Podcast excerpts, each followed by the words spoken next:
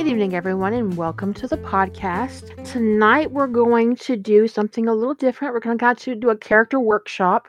Um, and one of the reasons why it occurred to us to do it is because last night we were talking about characters and how um, uh, and creating characters, and there were some questions about um, creating original characters and how to create an original, specifically how to create a original female character without turning them into a Mary Sue.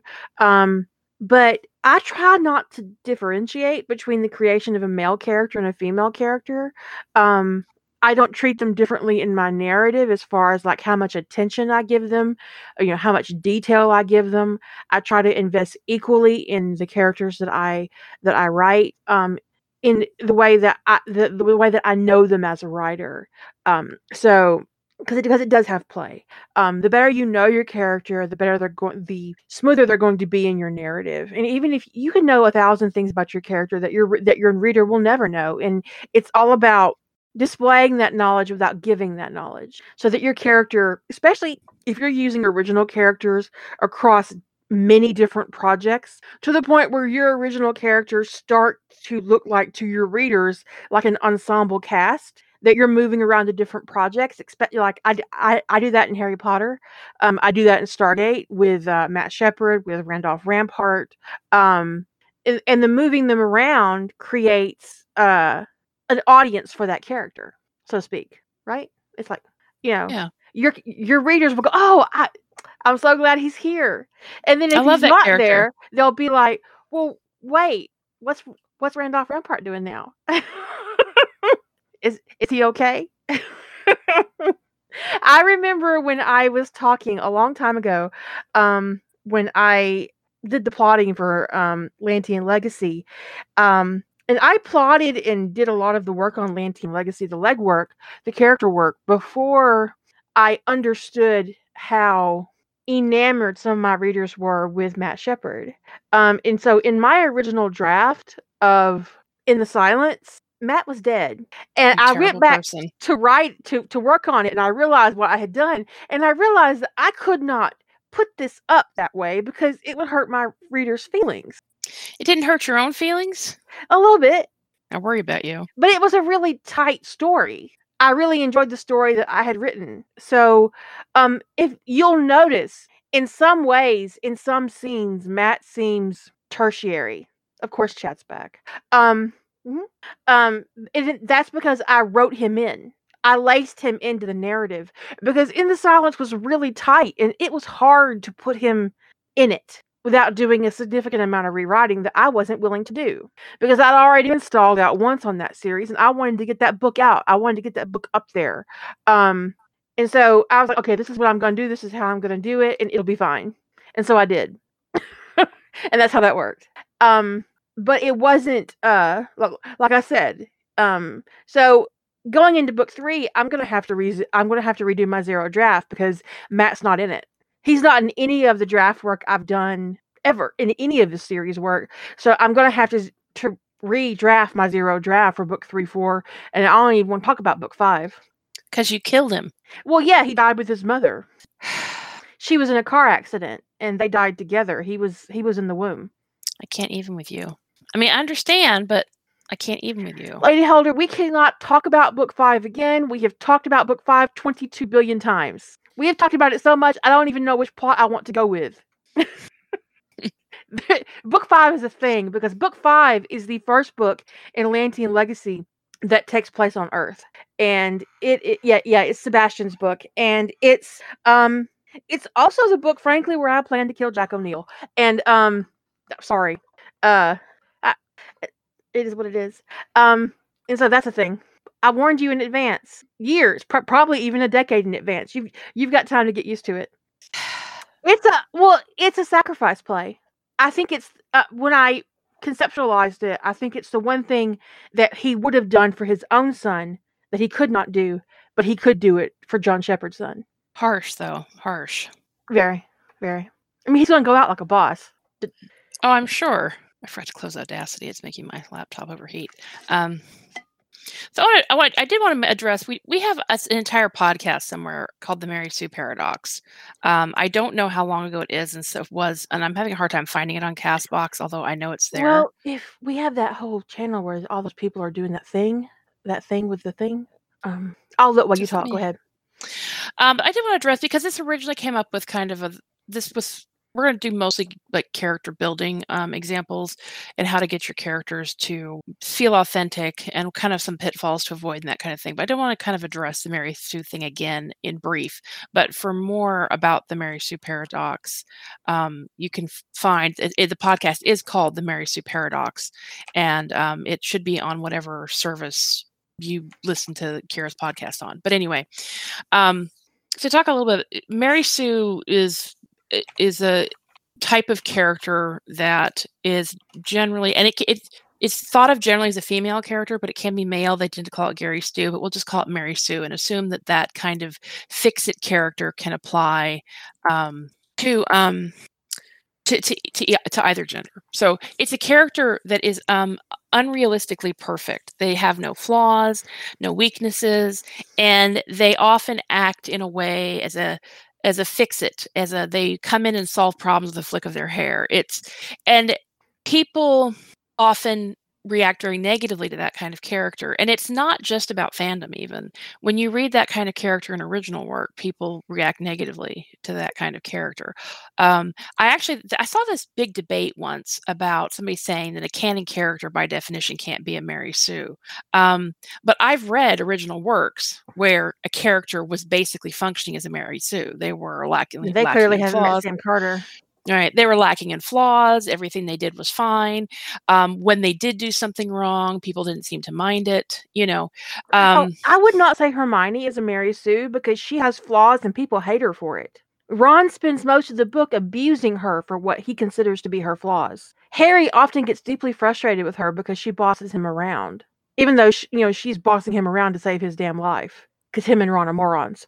Um, so it's the unreasonably perfect character that, um, yeah, I, I agree. I don't think Hermione was depicted as flaws as as being flawless. Um, if there's a Mary Sue in Harry Potter, it's Ginny Weasley. yeah, She's beautiful, she's athletic, she's perfect. Even though she was possessed by the Dark Lord in her first year, no one seems to hold it against her. Ever. Not even Harry. Fan fan fan writers can turn almost any character into a Mary Sue, and honestly, the character they're most likely to turn into a Mary Sue is the main character. Harry Potter is the most Mary Sue character in fandom, um, but that's kind of neither here nor there. When it comes to fandom, reacts. I'll just say it, fandom reacts better to you Mary suing a canon character than they do you Mary suing an original character Which because is why overpowered Harry is one of the funnest tropes in Harry Potter. Yeah.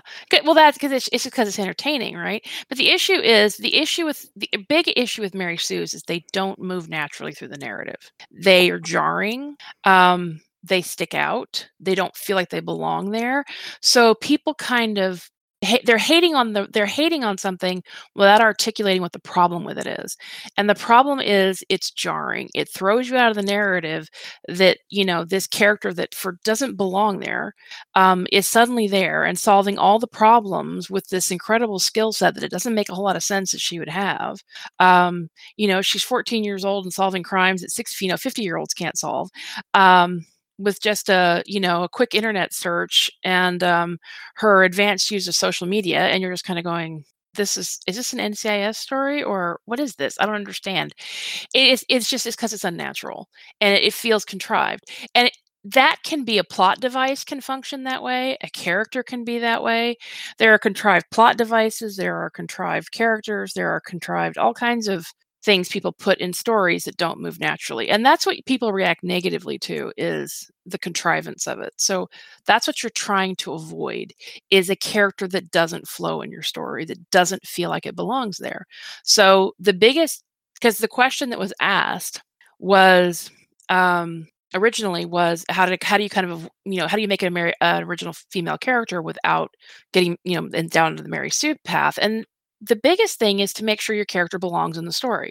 And then step two is all of your characters need to whether they're whether they're canon or fan or a or an original character is they need to be realistic. They need to have flaws. Um, everybody's got good and bad. And so if you make your characters realistic and they serve a purpose, then that should be you should avoid the dreaded Mary Sue. And some people, however, this is just the caveat to that is it doesn't matter how good a job you do. Some people are going to accuse you of writing a Mary Sue no matter what you do because that is like the fandom legacy. Fandom hated on original female characters for a long time, and that's one of the things we discussed quite extensively in the Mary Sue paradox. Um, is that sometimes it's not even about the these characters people hate on aren't Mary Sue's at all. It's just fandom really sometimes for a very long time did not want to see original female characters in a story um, which is a deeply unfortunate sort of misogynistic legacy that we have to deal with and it's good to fight that back. And i've we've talked about in a couple of podcasts i was um i fell you know i fell prey to that pressure for a long time to not put original female characters in my stories to the point that even when i needed five or six original characters in a story i'd make them all male until all of a sudden i realized what i was doing and i went oh my god what am i doing? Right. That's crazy cakes and i when stopped I'm, doing that when I wrote Hold My Coffee, there is an episode in Hold My Coffee where John and Meredith go to a restaurant to eat. And it's a restaurant where the chef cooks at the table and Anteldi recommended it to him because so so that McKay would be comfortable eating due to her food allergies, right? Um and she was really happy to sit down at a table and be able to order anything safely. And but one of the readers of that emailed me and said, "You know, I didn't realize how much of a problem it was, how few female characters in fandom I expect to see, until I was surprised to find both the server and the chef for Meredith and John's date was female. Because she naturally expected them both to be male. And then I thought to myself, why did I make them female? These are tertiary characters that I think I might have I named them on the fly right? Um, I you know I actually think at that time we actually I, ha- I have a hunch. I think we talked about it maybe that it was yeah, kind of in the back of my mind percolating. That if there was no, no reason to make a character male to try making characters female for a while, I think we actually had like a little bit of a an effort around that for a little bit to try to, you know, if there wasn't an explicit reason to make a character male, we would try making them female. Try the reverse of what we'd always done, right? And also, I think it's important if there's not an explicit reason, and there really isn't, to make a character white, why not make them a person of color? I mean, what what yeah. explicit reason would there be to make them a, a a, a, white person. But more often than not, when you look at a fandom cast page, it's full of white people. And I'm guilty of that. A lot of times I'm looking at canon characterization, right? But even my OCs, I'm like, so I'm trying to step away from that, which is why when we cast Omni, um, I was I was really invested in wanting a a female of color. Um, specifically, I wanted a black woman to play the part because it's like, can we not be so hyper focused on? I mean, it just it seems the question becomes why not make them of African descent or why not make them European or Eastern European or um, from the West Indies or from China or from Japan. Why not make them different than what we look at when we look in the mirror? From a, you know, I'm not assuming anything about anybody else in the chat room, but myself, I'm pale. I'm pasty girl over here. German and Irish. You you can't get much more pasty than what I got going on, except for the fact that I do have a great grandmother who's um, Native American. Um, and while I inherited her bone structure, that that's all I got. There are times of the year when I'm practically transparent.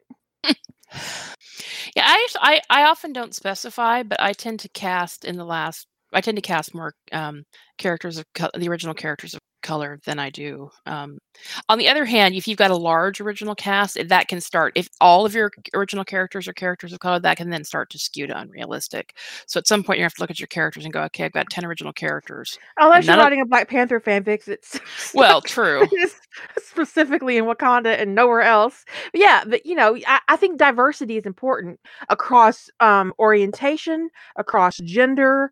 Um, when I was plotting my original series, I I I was thinking about that and and what I wanted to represent and what I thought was important to represent in Mar on Mars and um the diversity that I would expect to see in an endeavor like that.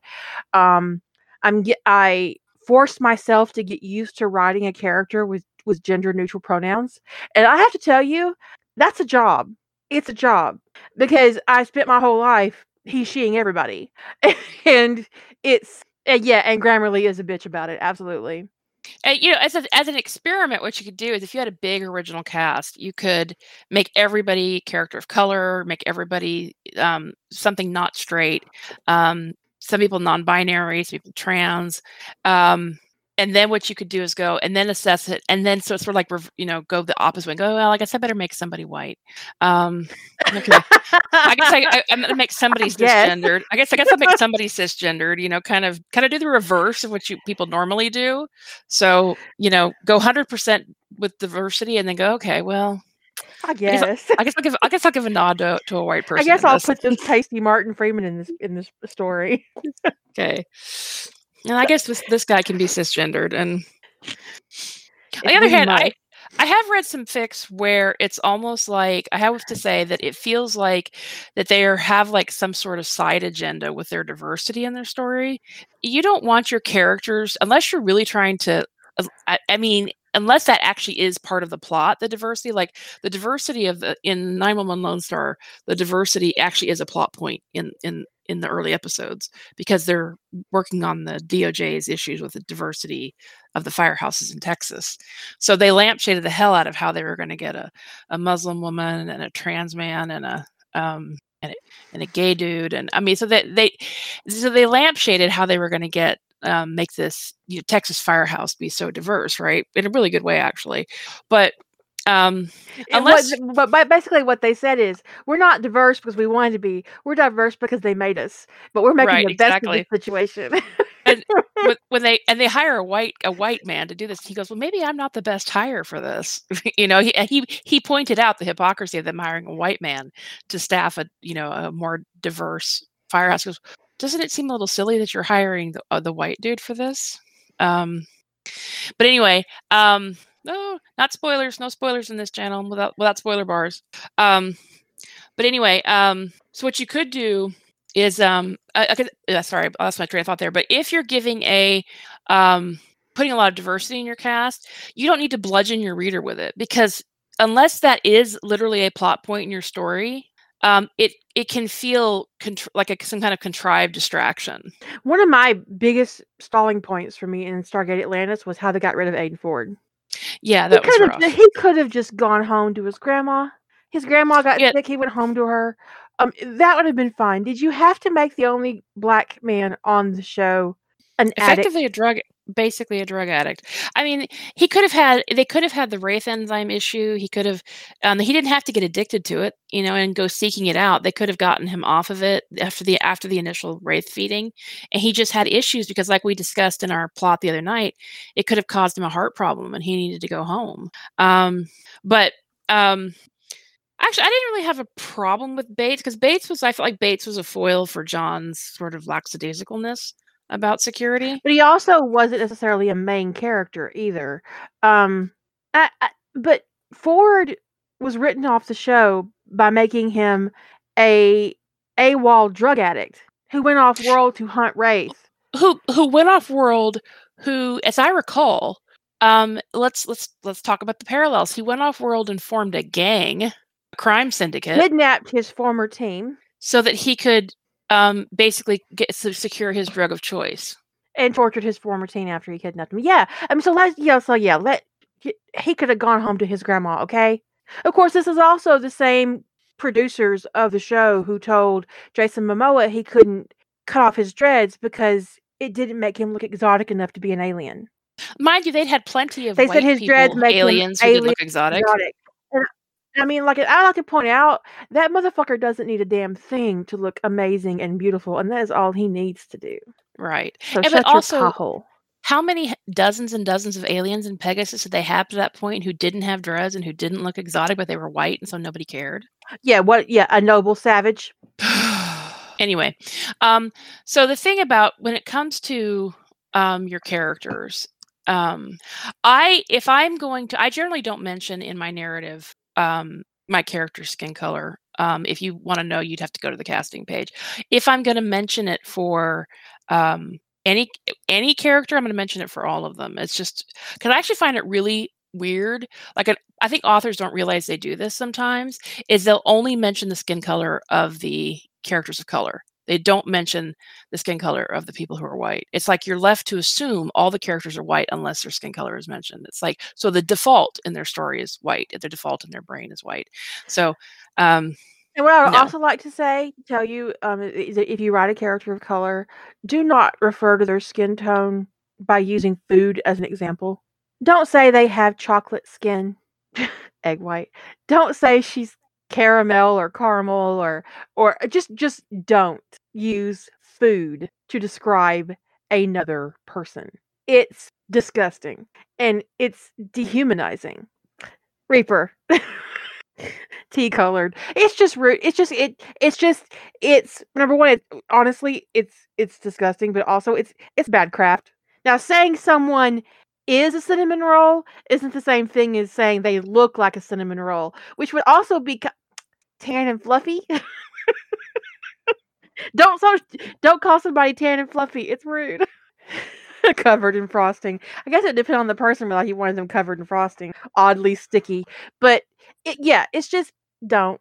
That was Um, oddly obscene. yeah, it's um and distracting. So Yeah. um so also when somebody mentioned something about uh, olive being mentioned as a skin tone, um olive is about the skin undertone. Um the undertone with all with uh um is is is green. So when somebody said that it makes them think green, yeah, it is because it's the undertone is green. Yeah, I have a pink undertone. Where oddly enough, my sister has a yellow undertone. Which actually, all you have to do is say with somebody's olive. If you don't want to use the term olive, you could just say that they're tan. You know, whatever. Um, but uh, okay, so let's um, let's work out the the um, because we talked a little bit last night um, to wrap to kind of tie in last night to to this tonight to well to summarize what we talked about last night, so people don't have to re-listen to that podcast to get that. But when you when you're considering your which characters you need in your story you don't want to create original characters when you have a canon character that could do the job. Um, it doesn't mean that you shoehorn a canon character into it because you don't want it to feel forced. But it's sort of like, is there a canon character that could easily fill this role? If the answer is no, then you need to make a character. There's on the other hand, sometimes it gets stretched a little too far. Like, for instance, pretty much there's like two or three secondary agents we ever see at NCIS. I think we see Balboa in one or two episodes, and that guy got a. And then um, Ned Dorneget um, was seen in two or three episodes, but Ned never really caught on. I think as a good second, as a good canon character to fill in as an extra agent for a lot of people. I think because he didn't strike people as being super confident. And Nikki Jardine, yeah, and Nikki Pacci died though, so Pacci's not going to catch on. Pa- Pacci's not going to catch on unless somebody's writing first season, y'all, because he's dead. So anyway, when it comes to characters that catch on, which that get used a lot, I think Balboa is the one that's used absolutely the most. Which actually is kind of surprised me because um, we see we got more screen time with Cassie Yates. Um, Yeah, Balboa has Balboa really sounds like a cop, you know. but you can only stretch that so far, right? I mean, you can't. It doesn't make sense constantly that every agent that they're going to run across at the agency, that when there should be hundreds of people, is going to be um, Balboa or Because they act like that's they, they only have one floor in that building um building full of agents when they probably have ten. at least a couple. I don't know how big the I building I- is. At least a couple. Yeah, I mean there has to be seven, eight, yeah, ten teams. yeah. Especially since that's supposed to be headquarters. But anyway, um, so there should be, uh, you know, so at some point you can't just throw Balboa at everything because that guy's got, he's, you know, it just it doesn't make sense.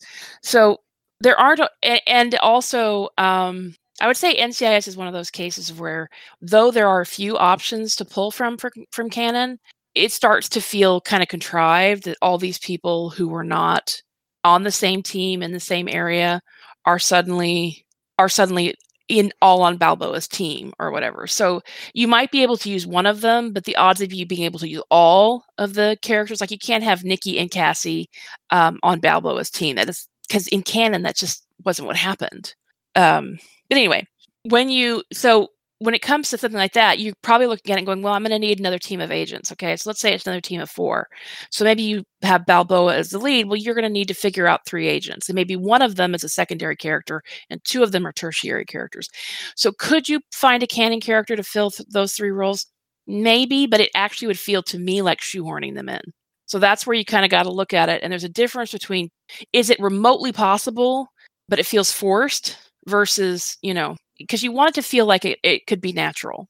So um, it's not a matter of is it it's not a matter of is it any way there's a canon character who could do this. It's a matter of is there a canon character where it would feel natural to do this?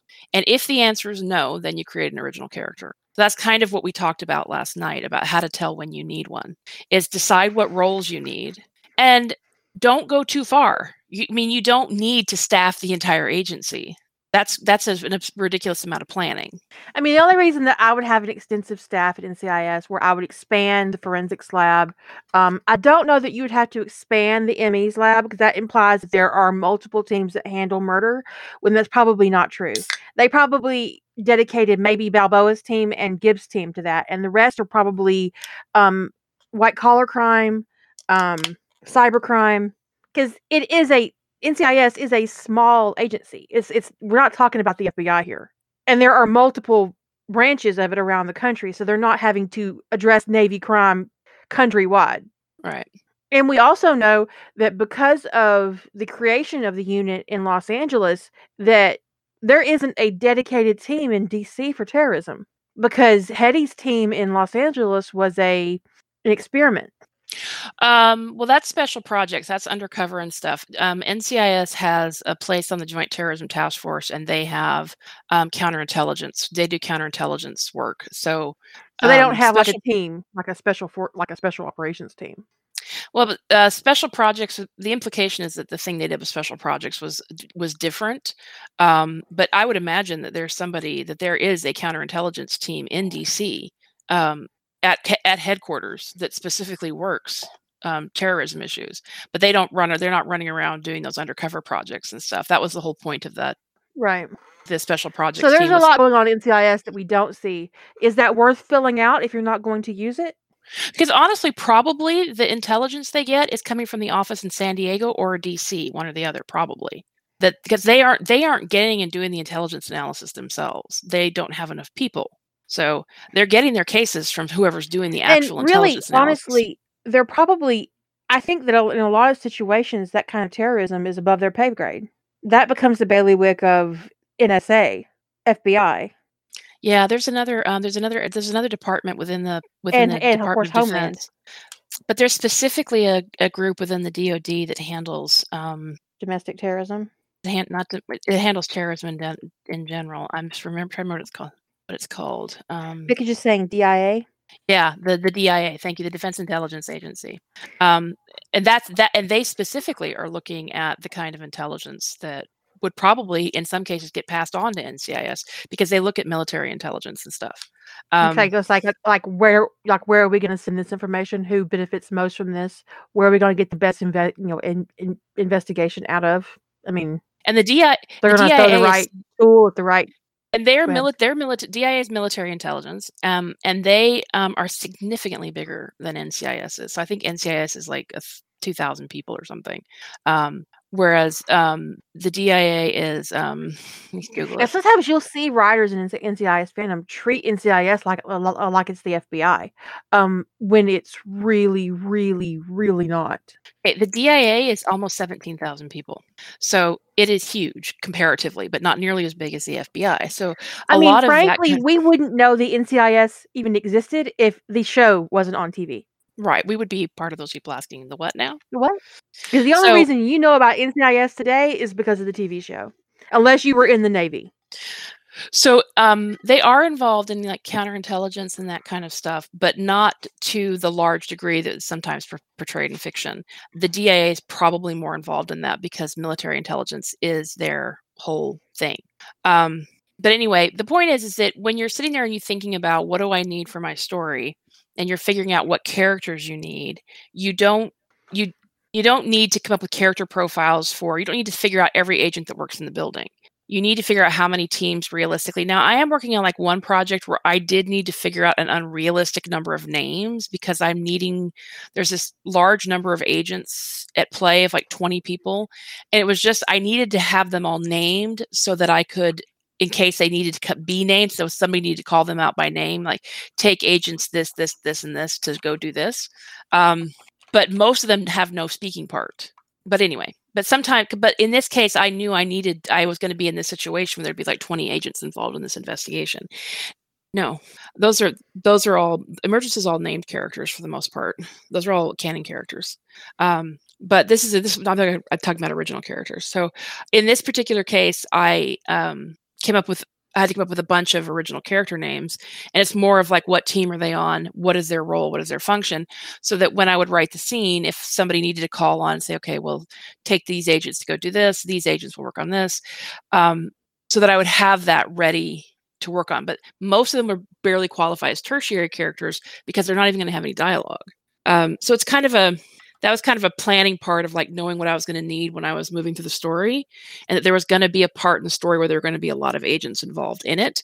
And it was more me knowing how many and what that looked like and what teams they were coming from to get this done. And by having that planned out, I wouldn't be flailing when I got to the writing part. Because any scene that involves a lot of characters, whether it's original characters or canon characters, can be difficult to juggle. And the more prepared you are for it when you start the scene, the better off you're going to be.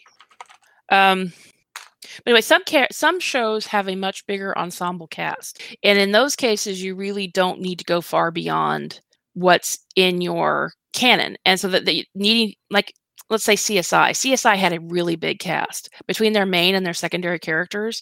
You really didn't need to insert a whole lot of original characters to get something done, especially on the work front. Um, NCIS has a much smaller a more contained cast that they never move much beyond. You get a character here or there, uh, but beyond that, and so a lot of them die. So the, a lot of the characters you get die early on. So we had Paula and Chris Pacci, and all those guys are dead. So it's a little bit more difficult in a character that had in a, in a show that has a very tight, small cast. And there are a lot of red shirts. yeah, with a lot of red shirts, and you have to then then you have to be prepared to make a lot more original characters to get it to work. Um, Teen Wolf suffers from lack of adults so, um, and the adults they do have don't adult. A lot of times they don't adult. Um, yeah, but I mean, like in 911 and the the 911 franchise, they'll show more of the characters, but they don't actually name them very often. I mean, if you rewatch the episode carefully, you might be able to catch somebody's name, but bizarrely, they don't actually say in the IMDb credits what that character. They'll just say unnamed character. So, and honestly, it's not worth it because the thing is, your audience isn't going to know that you managed to catch that character's name in the brief second that that character's name was mentioned, they're not going to know because they're not going to remember that that John's that that John and especially when it's a common name like John. That yeah, they really is a John that works there because he was mentioned one time 3 seasons ago. well, statistically speaking, there's probably a John that works everywhere. Yeah. it's a very common name. But then sometimes you have a canon character that you have to turn just a little to fit into your alter your AU circumstances. Um, like in Ties That Bind, I had the option of basically I had two options in canon that I thought may could work, but only really one worked. Um, for the role that Sam Carter played for in in in, Rodney McKay's life. Um, there are a finite number of people who could have gotten away with what she did in the SGC. Sam Carter is is one of them, obviously. Um, another one would have been Jack O'Neill. Could have gotten away with that kind of behavior, but I had plans for him. Um, and because of the very narrow cast in SG One, really, it was I was either going to have to create an an an an original character and put them in a position of so much power in the SGC that they could do what Sam Carter did in Ties That Bind, or use Sam Carter. And if and frankly, putting a original character in that spot it would have been jarring. I would have had a hard time believing it to write it because Sam Carter's circumstances are unique. They are, yeah. In SG1. Now, while there are what you would call original villains in Ties That Bind, um, Kevin Jordan being one, um, but it's not quite the same as the role that Sam Carter played in that AU. What's the opposite of Mary Sue? A regular character, a human being. I mean, right. yeah. So, yeah, so, you have to kill off a regular character to make room for an OC. Why not just use if you have to kill off a regular character to make room for an OC? Why not just? I think you mean original why not character? use the, oh, the original character. Yeah. Yeah. I mean, yeah, you would. I mean, I would. Maybe. Yeah. I think you guys need to stop using abbreviations because you're you're you're fucking me up. Um always when you're in when when you're writing fan fiction i think that it's best if there is a character in canon that will suit your purposes you should use that character even if you have to turn them a little bit twist them up a little bit and so and often you only have to turn them a little because if you look at the characterization of carson beckett it you just got to give him a little half three degree turn to turn him into a monster because he's already an unethical bastard. So, um, Yeah, someone sneezed in 1903 and, Car- and Carson Beckett turned into a monster. I mean, so it doesn't take much. But other times, like in for instance, when Feyborn, what I what I hit my wall and when I realized what I had done is that I had settled on using Terrell for this particular role, but I didn't redo her character profile to fit the AU circumstances. And that's one thing I'm going to have to do. And I know what her circumstances are. She is the offspring of an elf and Maramus Took. And Maramus Took was a Feyborn that um Than how do you say his name? Thandriel? Thandriel? The king. Elf King. The Elf King took for a pet. He didn't um Julie, are you still there? Yep. I'm not hearing her at all. am I Did she muted? go away when I wasn't okay, okay, sorry. I thought you were maybe. Thandriel Th- Elf King.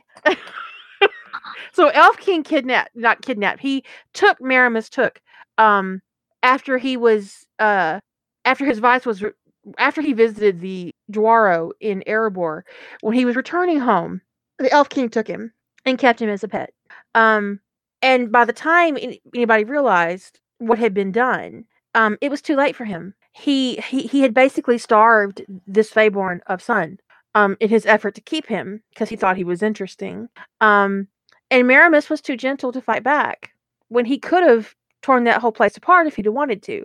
But he was gentle, so he didn't. And he just stayed. And he fell in love with somebody there, and they planted a garden together. And when Elrond came to get Maramus, he didn't tell Elrond that he'd planted a garden. And he left his daughter behind to be nurtured by her other parent. And Terrell was born, or she emerged. Um, and she is half hobbit and half elf, and she's Feyborn. And Thandriel Elking is afraid to tell anybody he has her.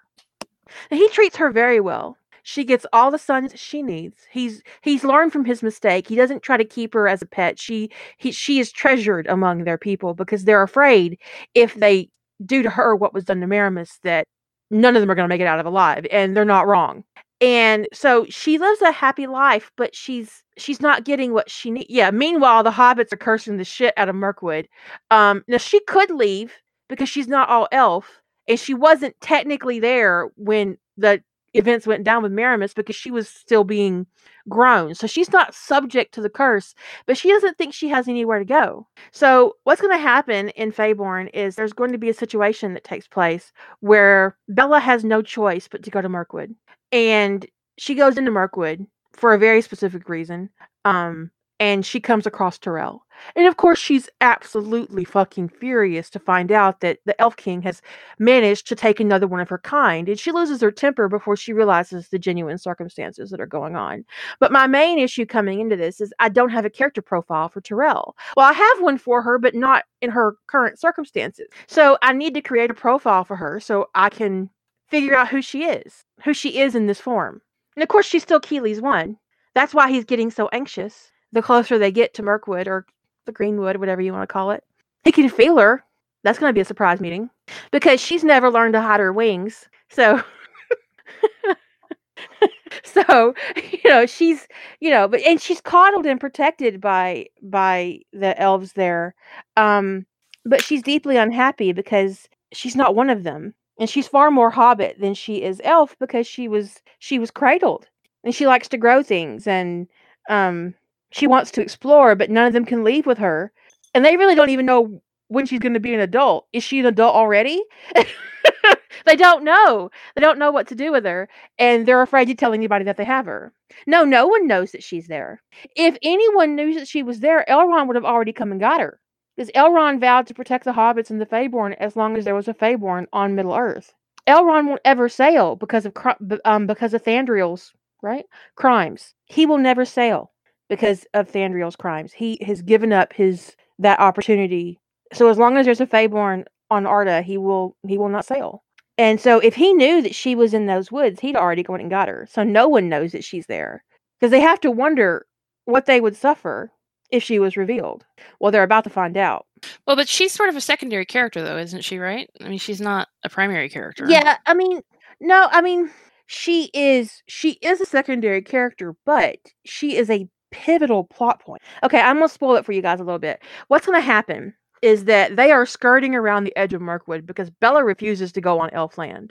Um, and the elves see her, but they also see Thorin, and they try to take him because of the dragon, but they miss, and they get Kili instead, and they drag him into the woods. And Bella makes Thorin promise that he will not go into the woods, he will not go into the forest because she thinks if he does, he'll die that that is the path to madness for him and he will not recover from it because of all the damage they've done to those woods and she agrees to go in and get his nephew back. Meanwhile they have inadvertently given Kili a mortal wound. And the moment terrell sets eyes on him she realizes that he's her destiny. She's been seeing him in visions because she's Feyborn and she sacrifices her grace to save him. And so now Bella has got a half elf Feyborn who no longer has grace. Kili, and a whole bunch of elves to deal with. And so it's a very pivotal plot point because she's broken an oath to herself to never set foot on Elfland. Um, Kili has almost died, despite what she promised Thorin, and she's face to face with her cousin because Maramus was her cousin as well. Um, so this is his co- so, so this is Maramus's daughter. They didn't know, and so now she's having to deal with all this plus the guilt of having cursed the shit out of the land that one of her own has lived on since her birth. Because Terrell has never known anything but the cursed land of Mirkwood. Even the air is cursed. So that's some shit. So she's not, so she is a minor character, much like all the other characters moving around Thandriel and not Thandriel, but Thorin and Bella. But she's pivotal. Yeah, Bella's having a real bad day. because she's also having to come to terms with what her revenge has wrought not just hers, but the revenge of all of her kind, because she wasn't even born when Maramus was died. But like all of her kind, she deeply resents what was done to him. And so basically, from the moment that she could conceptualize what was done to him, she's gone out of her way to make life miserable in Mirkwood, as miserable as she possibly could, including traveling there upon her adulthood to lay her own curse, with the sole purpose of cursing him and his land and the trees and the, other people that live there. so there's a lot of guilt there. So yeah, but I don't have a character profile for Tyrell. I don't know who her other parent is. I don't. I mean, I assume that she's short and redheaded. Th- that's pretty much all I got in female. You know, what's her personality? Does she resent the other hobbits for not knowing about her? For cursing the shit out of the land that she's been forced to live on since her birth? How old is she? Because I don't think I gave a time period on when Maramus lived and how long the Mirkwood has been cursed. So I need to go back and look at that because that's important because that demonstrates how old Terrell is. Is Terrell technically an adult? She would be an adult by Hobbit standards, but what did her elf history, you know, heritage do to her? She's taller than a Hobbit, but is she taller than a dwarf? I mean, if she's got wings, that indicates that her Hobbit heritage is pretty dominant, right? Not necessarily. Well, the mythology around it is that Feyborn only come to the hobbits no Well, yeah, but- because the purity of their heart and nature and y- Yavanna and all that stuff. So how much hobbit would she have to be to qualify as a Feyborn? At least half, right? So what does that mean for her appearance? What did he take from her in his Heartstone? I guess the question it becomes is do do hobbits breed true? I read an interesting hobbit fic once where hobbits didn't breed true. And if they bred with a like Bilbo had several children with Thorin, and they were all entirely Dwarrow, which has some ugly implications. Because if a lot of people knew that hobbits could do that, especially the Dwarrow, that could result in a lot of them being kidnapped and used for. That's that, that's a really ugly ripple. I mean, but it's it's ugly the other way too. To say that you know it's always going to be if a Hobbit has a baby with some, somebody, it's always going to be a Hobbit. Right. So, but I think she's a mixture of both. But how much of a mixture? And when are elves mature versus like a hobbit would be mature at 33, whereas uh, a dwarf is around 60 ish for physical maturity, like completion, like the end of puberty, so to It's speak. between fifty. But they're battle ready, ready in their 50s. I think they're battle ready in their forties actually, because they, I think they can actually go to battle in their forties, um, but they're not considered a full adult until their mid sixties, if I remember correctly. Is that like a legal thing? Like they're not legally an adult? Like you can go fight, but you can't drink and you can't vote and you can't own don't property. I know what I I know when I was researching researching about uh, uh, Dwarrow, there were multiple ages of maturity, and um, there were two adult uh, two adult ages, and then the the date that you could go to battle was completely different from those. But it probably also could do with crafting. Like at this age, you can train for combat, and at this age, you can pick your mastery, and at this age, you can get married. You know, so it's not really about. It's about giving them stages, goals. Uh, physical puberty is generally complete by their 50th year for for um, for elves. So if she's over a hundred, then she's mature. She's an adult. So I do need to know how old she is. What will it mean for her that she sacrificed her grace? Will she age naturally at this point? Will she have the eh, lifespan of a hobbit going forward? Will she live a little longer because she has elf blood, even without her grace? Because the Feyborn are long lived depending on their destiny. So what is what becomes Tauriel's destiny after that? So you know these are things. These, um, um, these are questions that I have to ask myself um, when creating the profile for her in Feyborn. It's very different than the one that I made when she got reincarnated into a Dwarrowdam. I think I'd want to give them a similar lifespan. Kili's in his 60s in The Hobbit, 70 ish, 70. He is 77 in The Hobbit. Okay, so I'd want to give them a similar lifespan if I'm going to make them basically soulmates, which is a, that's what the one thing is in in in Dwarrow. But these are all decisions that I need to make before she ever appears on screen. Frankly, they are decisions I should have made during the zero drafting stage for me. That's where my process is for character development. But I already have a character profile for her. So I just tossed it in the folder with my other character profiles and I never edited it, which is crazy cakes. Well, no, because sometimes when we're reusing a character, we don't consider that we need to change their um, Okay, they're battle ready at 30. They come of age at 40. They're adult between 65 and 75. Well, I- I'm of the opinion if they're not an adult which, until 65, then they're battle ready at 65. I'm just just my personal opinion. well, you just go tell all those dwarf kings that. I will. How dare you take babies into battle? What the fuck's wrong with you? That's half an adult age. That's just really ridiculous. In canon, Terrell is Sylvan. Um, she won't be Sylvan in this, unless her parent was. I mean, I haven't even decided if her parent is male or female because it doesn't matter because she was nurtured in a cradle, um, an earthen cradle. So, um, her partner could be male. I oh. briefly considered making her, um, her father Legolas, but that's kind of weird because of canon movie thing. Um, but in the Shield well, Maiden want- of Erebor Legolas had a crush on Maramus Took. If you want to so, use this, if you want to use the same actress, you should probably pick a Sylvan Elf so that you can justify the same coloring. Mm, true, true. If you want to re, otherwise you're going to need to recast. In I do case, like the casting, and also because yeah, I could just pick the picture. She's already got pointy ears. Yeah. So I, I'm gonna I'm gonna go on this little tangent as more of a character discussion, not to pick at Kira's story, but so so like let's say you're at this decision point okay? So you've got a character that's tauriel's got completely different um, parentage and then you recast at which point is it just an original character with with with the same name?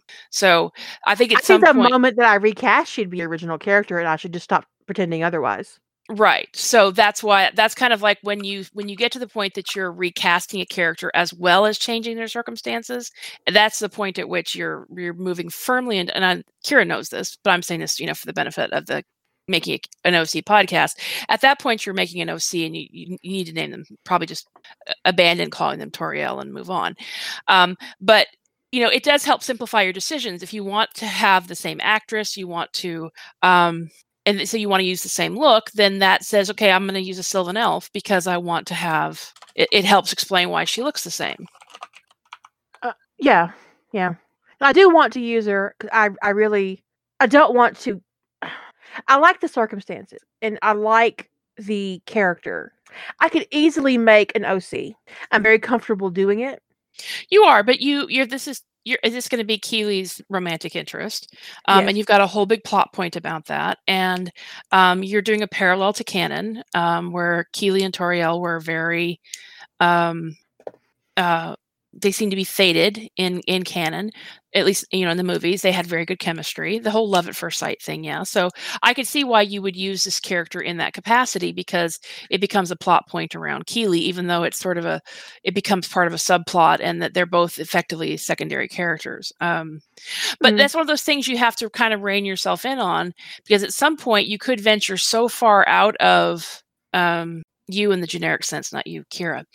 Um, you could venture so far out of um, anything relating to parallels to canon or whatever, that everybody starts to feel like an original character. You know, which is exactly why I did in yeah, synthetic. or you know, like he- the classic Harry Potter has moved to the United States and he's blonde and got blue eyes, and his name actually isn't Harry Potter anymore. He's his he's changed his name to something else, and effectively, and he doesn't have magic, and he's running a cafe. At what point? How is this Harry Potter? And we've all run across that story. We've all run across that non magic AU with a Harry Potter that is played by a different actor who doesn't go by the name of Harry Potter, and yet we're supposed to believe that this is Harry Potter.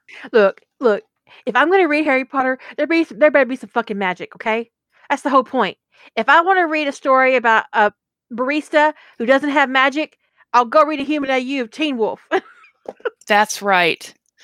Um, but you know, if there comes a, Which honestly, I don't like that either. I I can do it, in but it has to be a very certain circuit. That's be a really good reason for it to be a human AU, like it's it's Sentinel Guide or whatever. Um, but because Sentinel Guide and Werewolf, I get that's a complicated mix. So if you chose to dump the werewolves so that you could give us, you know, Sentinel Guide, I understand. I'll probably read it. I'm just, you know, but at some point when you take a character and you twist them so far outside of their canon circumstances, you just got to own the fact that you've created an OC. So um and just changing somebody's parentage i don't think is enough to, it, that's not a necessarily a huge twist uh but that when you when you then if you recast them and you sometimes we recast a character because um like the, we don't want to deal with the controversies of the actor who plays the character originally. That's pretty much the only reason i would recast a character i, I can't think of any other reason i've ever done it is recast over canon casting. Um i guess the only reason i've ever done it. No no No, she's too old. I Way, um. I mean, uh, you could do I- I- go ahead. somebody like Evangeline Lilly or um um oh I'm blanking um the girl who played uh um Captain Marvel. Why am I blanking on her name? Brie Larson. Brie Larson. Um Larson. yeah, Brie Larson. Um, I would like to see a. I would love to see Cara Dune recast. I don't want to lose the character. Well, and I've already posted on Dreamwidth about this. Um, I would like to see someone um strong with a good pre- like a good screen presence with a good grasp, um, just kind of badass, but also feminine and strong. And um, because often in Star Wars we get these really. I'm not trying to diss her, but she's really tiny and I would just like to see a woman with some curves and some muscles, like we got from the actress who turned out to be. Um, so I really like seeing an alternate, an alternative body type cast in a character like a female character in Star Wars, because we for a long time we only got that one thing. So. I would like to see it recast, but I doubt. I think they'll probably just write her out and we'll never see her again. Yeah. It's too bad. Or they could do something like Gabrielle Union.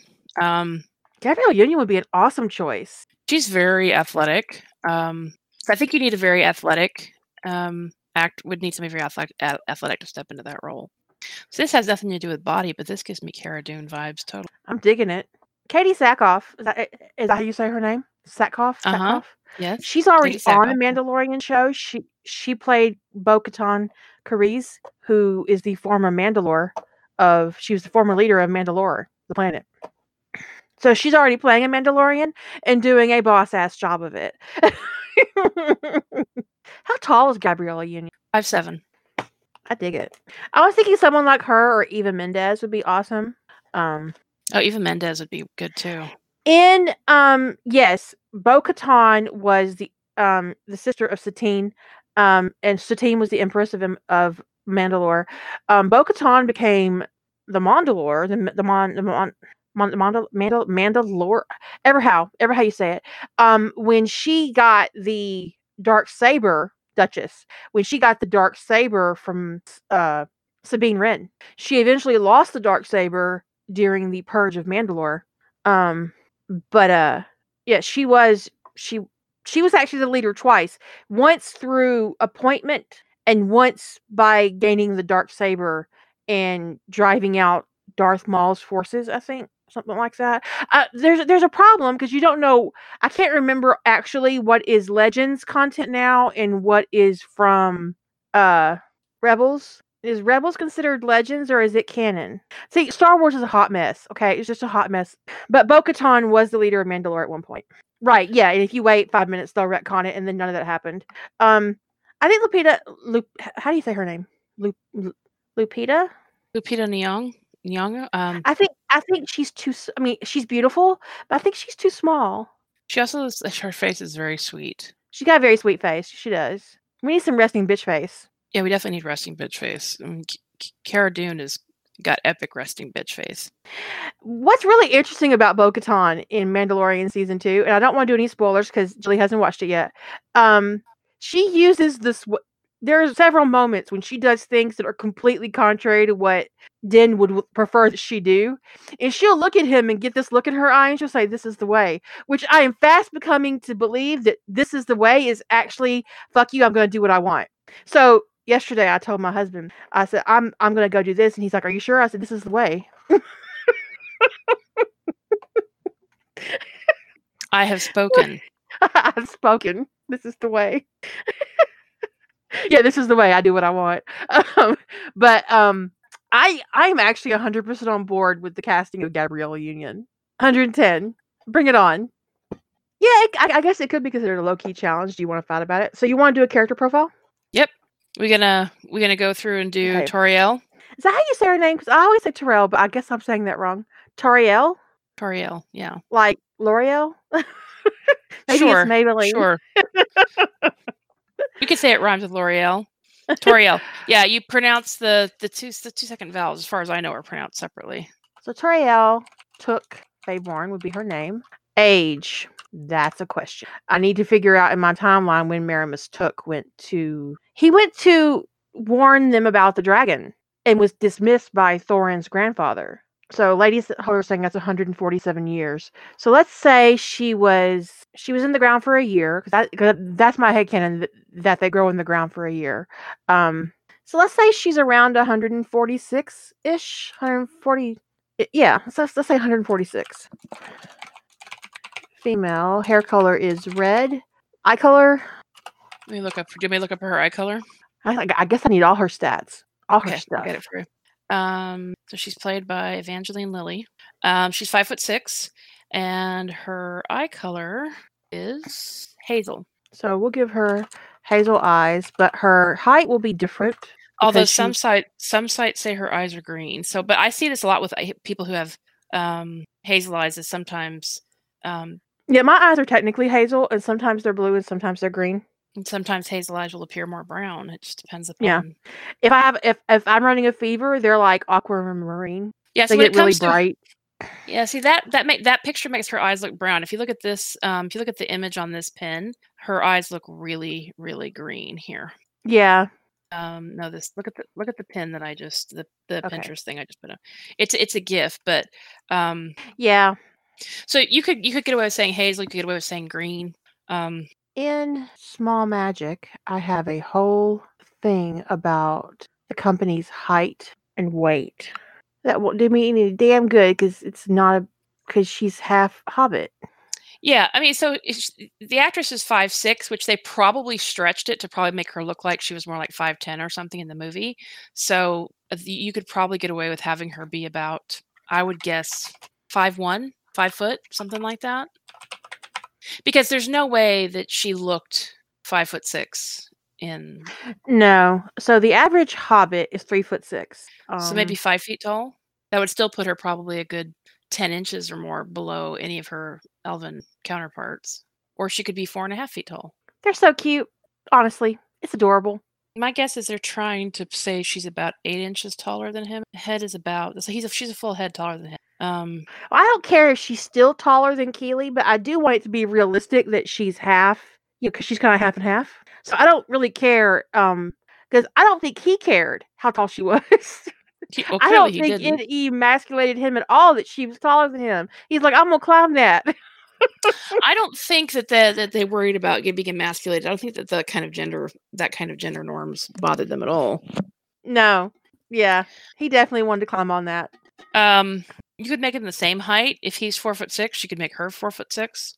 I mean, I think it's probably a reasonable-ish height for her mixed heritage. So I think she probably would be not on the plump side that hobbits fare. Maybe. I mean, Yeah, I don't she could- know. She could be curvier, a little bit curvier than an elf, but maybe not as as So curvy at as four a- foot six, what would be a good weight? curvy, but not like st- not super slender.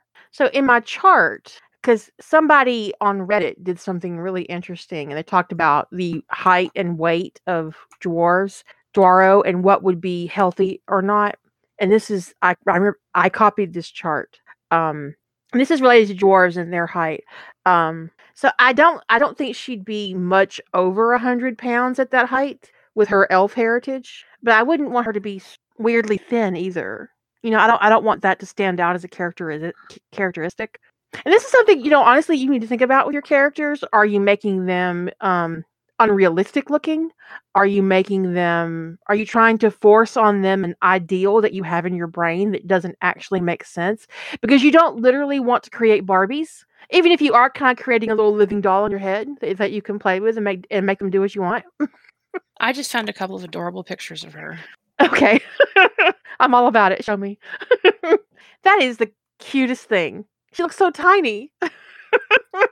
she looks like a little fairy sitting on a windowsill.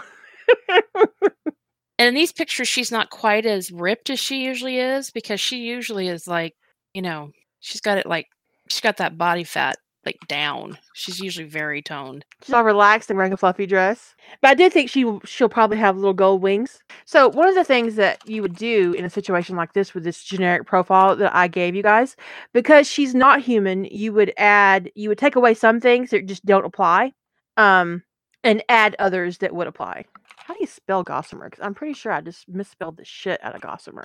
Yo S S A M E. I totally, yeah. You, I don't even want to tell you what I put in there. Um, I knew what I meant. She could have brown hair from. It's my headcanon that Maramus was redheaded, but she could have brown hair from her elf parent. But I think it's kind of like canon that the Sylvan elves had red hair. Yeah, well, changing right? hair color. Yeah, changing hair color in a picture isn't a big deal, though. If you want to use those pictures, we could change her. So let's put her at around. Let's make her a little curvy. Let's make her 110 pounds because she is half hobbit. Um, so I would say that she has a, you know, she. That's quite curvy. That's like 50%. Is that too curvy? Okay. Well, the upper end of the ideal body weight for somebody who's female at four foot six would be 75 pounds. So that's the upper limit on ideal. So Ideal. maybe 85? 85 90 yeah you could go there because that way that, that would be a mixture of muscle and kind of carviness because she would have to have a lot of muscle in her back to fly and because she's yeah. never hidden her wings she's probably quite flight ready so to speak yeah. I would just think of it in terms of percentages of her ideal weight range rather than a weight target. So, yeah, I'm not going to actually like say how heavy she is. You know. Oh, I know, but, but I mean, in terms right. of thinking about it, if you're thinking like her 75, if 75 is the most ideally that she would weigh without the muscles and the wings and stuff, um, and you might say, okay, let's add 20 percent. That's only going to 20 percent is quite for most people, like let's say you weigh 100, your ideal weight's 150 pounds. You tack on 20%, you're talking about gaining 30 pounds. Um, but for her, you're talking about gaining 15 pounds. So that would be 90. Okay.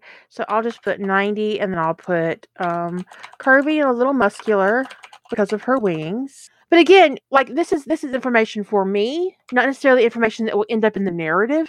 Um because I need to have a good visual of what she looks like, how she's going to move in scenes, how she's going to walk around.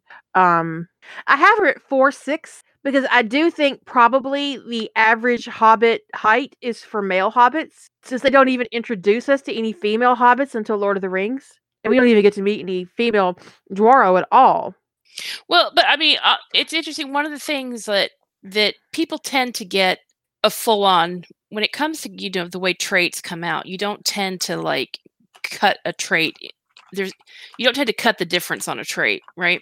So like um you know if you've got if you've got one parent who's got blonde hair and one parent who's got black hair you don't come out with light brown hair you either come out usually with blonde or black hair um, if you've got one parent who's tall one parent who's short you usually come out either tall or short you don't it, it's not usually like it's a cut the difference sort of thing you pick up one trait or the other um, and i see stories where it's written like like like DNA splits the difference in the children. Like, you know, parent has green eyes, one parent has green eyes, the other parent has blue eyes, and the child has, you know, green eyes rimmed with blue. And it's like that's not the way DNA works. It's just silly.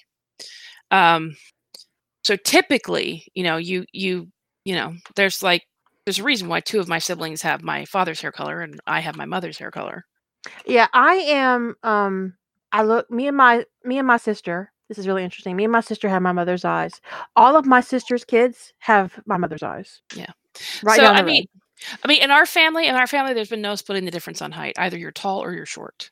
That's the there's same in my family. There's nobody that is the even even when somebody marries somebody who's short, like a tall person marries a short person, the kids either come out tall or short. And maybe it comes out sometimes that a kid will come out sort of in between, but generally you don't kids don't split the difference when it comes to genetic traits. They don't get a little bit from you get one trait you pick one trait. It's not like you get all dad and all mom. You get some of mom and some of dad, but you get, you know, your hair is mom and your eyes are dad or whatever. It's not like you get a little bit of mom's eyes and a little bit of dad's eyes. That's Weird. T- Tauriel isn't in the book. She is only in the movies. And uh, you know, honestly, there are a lot of background elves in the book that are never introduced. And there have to be female elves living in Mirkwood, obviously. Um, and My so sis- my sister just What? texted me and said five foot six is normal height. Not in our family. is she feeling judged? Because I am. I'm only five four, and I feel, you know, judged. Brother inverted her height. He's six foot five. So um so she was born in. Now, see, while everybody else calls that forest Mirkwood, she would she would probably, and all the people there would probably still be calling it Greenwood. Um, Greenwood. Um, she's living in the Greenwood. Um, living arrangements. my point about all that was she's probably either a little taller than a hobbit or a little shorter than an elf, but she's probably not literally cutting the difference between the two. Because that's not the way genetics work. You don't cut you don't split the difference between your parents.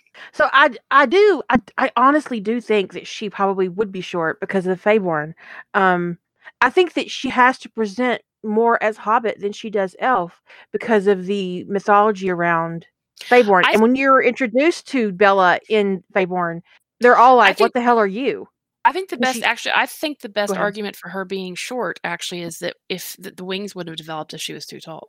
Uh, right. I don't think she'd be able to fly. Right.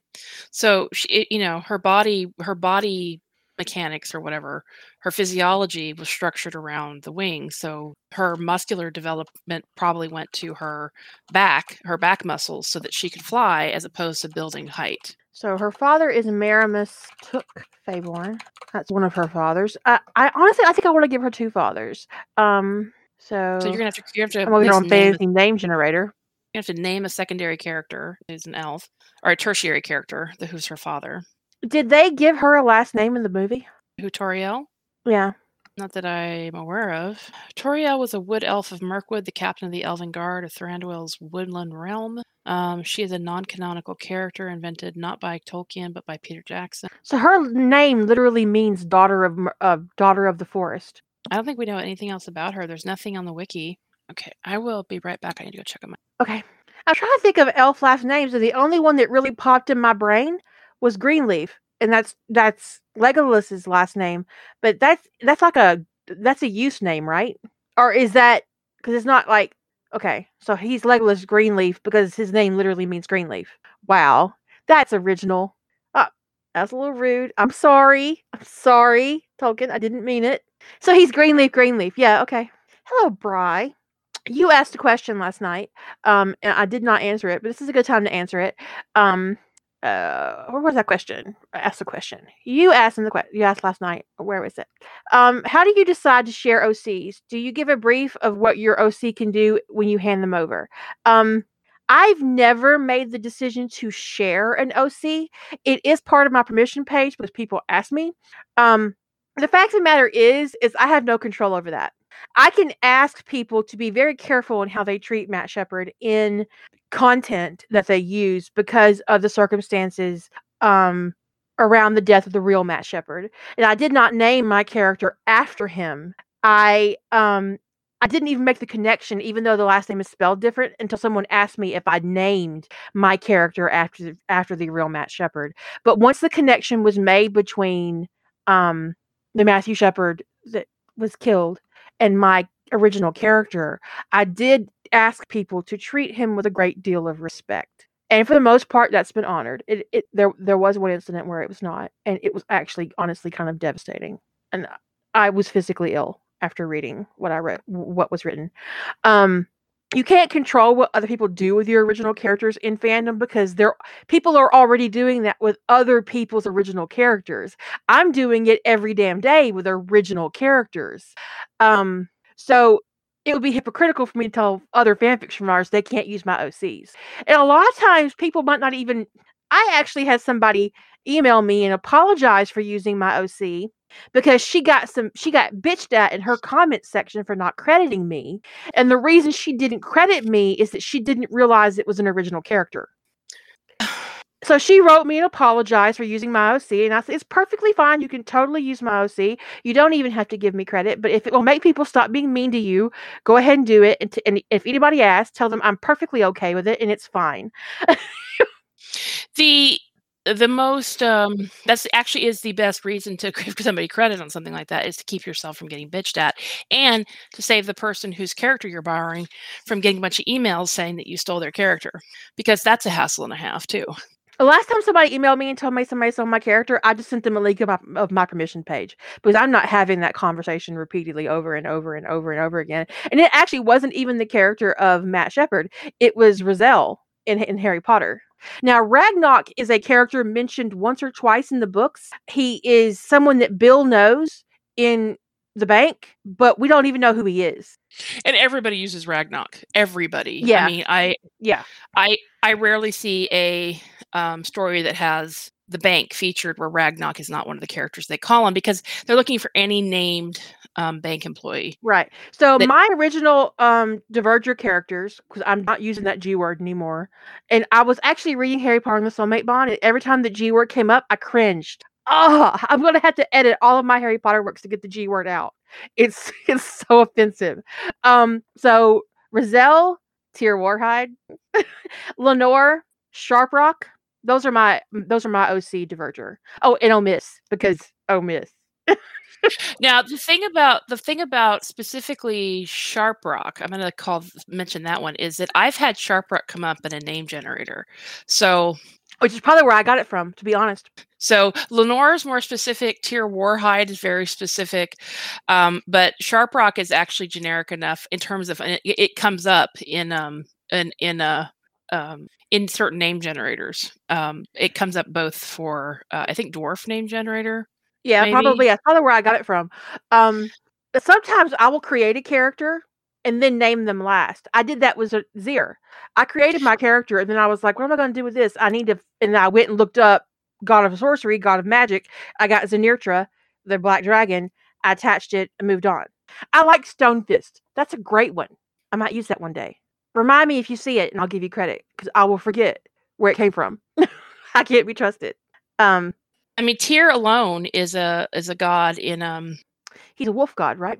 In a, a Norse and I believe also German mythology. So, mm-hmm. um, just as a name by itself, it doesn't mean anything. Oh, um, and I um have my female my female diverger in all the world, um, Fire Axe. But last names are important, but like the name Lenore is unusual enough that if somebody had a female diverger, even if they called it by the G name, name Lenore, that would be, and they it would that would be a weird coincidence. Yeah, but the thing is, is I don't care. Yeah, yeah. Um, well, Kira may not care. I, I don't actually like it when people borrow my OCs without without credit. It, it does bother me. So she's she's definitely taking the higher road than I am on that one.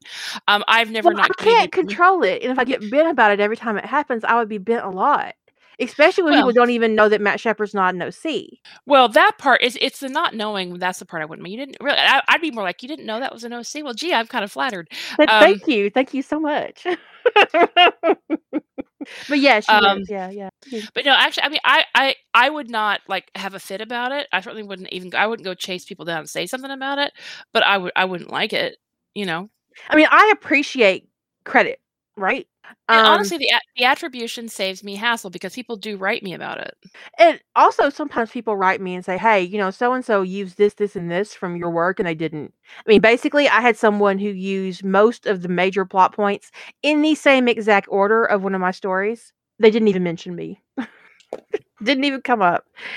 They use Sharprock too. Yeah, just you know, just use all my shit. Just use my entire plot point for point. It was like the pace was the same the scenes were different. Like, you know, they didn't literally plagiarize me, but they certainly lifted my plot beat for beat. Yeah, I did a short that somebody lifted it literally beat for beat. It was it, it was the exact same story rephrased with two different characters. I don't mean it was so ugly. it was like they took two different characters and put it in the story and then just rephrased everything. Um, it, it it was not subtle how similar they were. And there was a poem that featured very prominently in the story, and they had picked Mhm. a different poem. Well, that's good of them. It actually, and because honestly, they should have taken the poem out because the poem being in there really made it even more transparent that they had lifted the entire story. I was Okay, like, so and believe what me, I I heard about that. elf? What elf? Oh, oh, the uh, the daddy elf. Daddy Elf. I feel like he named her. Would he have given her a hobbit name? Well, I have her name currently as that. I think that he definitely would have given her Maramus's name. So we're looking But- for his name, though, right? Right. But I feel like he would have wanted to give her a little bit of himself as well, right? You know? So that's why Terrell, that I said that wrong again. Tauriel. Tauriel. I'm I'm the worst. Um Like the makeup. like the makeup. Tauriel, Tauriel, Tauriel. Um so I I feel like that I, I want to keep her canon name, obviously. I don't really like renaming canon characters if I can avoid it. One of the things that was a stumbling block for me when I was plotting um, the zero draft part of my November story was the fact that I would have to give Harry a different last name. So I picked one that made sense, Pe- Peverell, um, because that makes sense, right? It's it's part of his lineage. Um, but it was. and sometimes I'll name him Potter Black if he gets adopted. Fine, but to remove Potter from Harry Potter's name is yeah, I'm there, Hearst. Um, is icky. That's very mature. Check me out being mature. I've been through like 15 screens of elf names, and I've only seen two that I like. yeah, I'm, yeah, it's um Okay, here's here's the only two I've come up with that I like. I would say that Adia and uh Aelithir. I'm like can I like Aelithir, but I'm never going to be able to pronounce that consistently. Are you going to be able to pronounce any? Which is probably elf true for most of the names. Come on now. I can The say Legolas.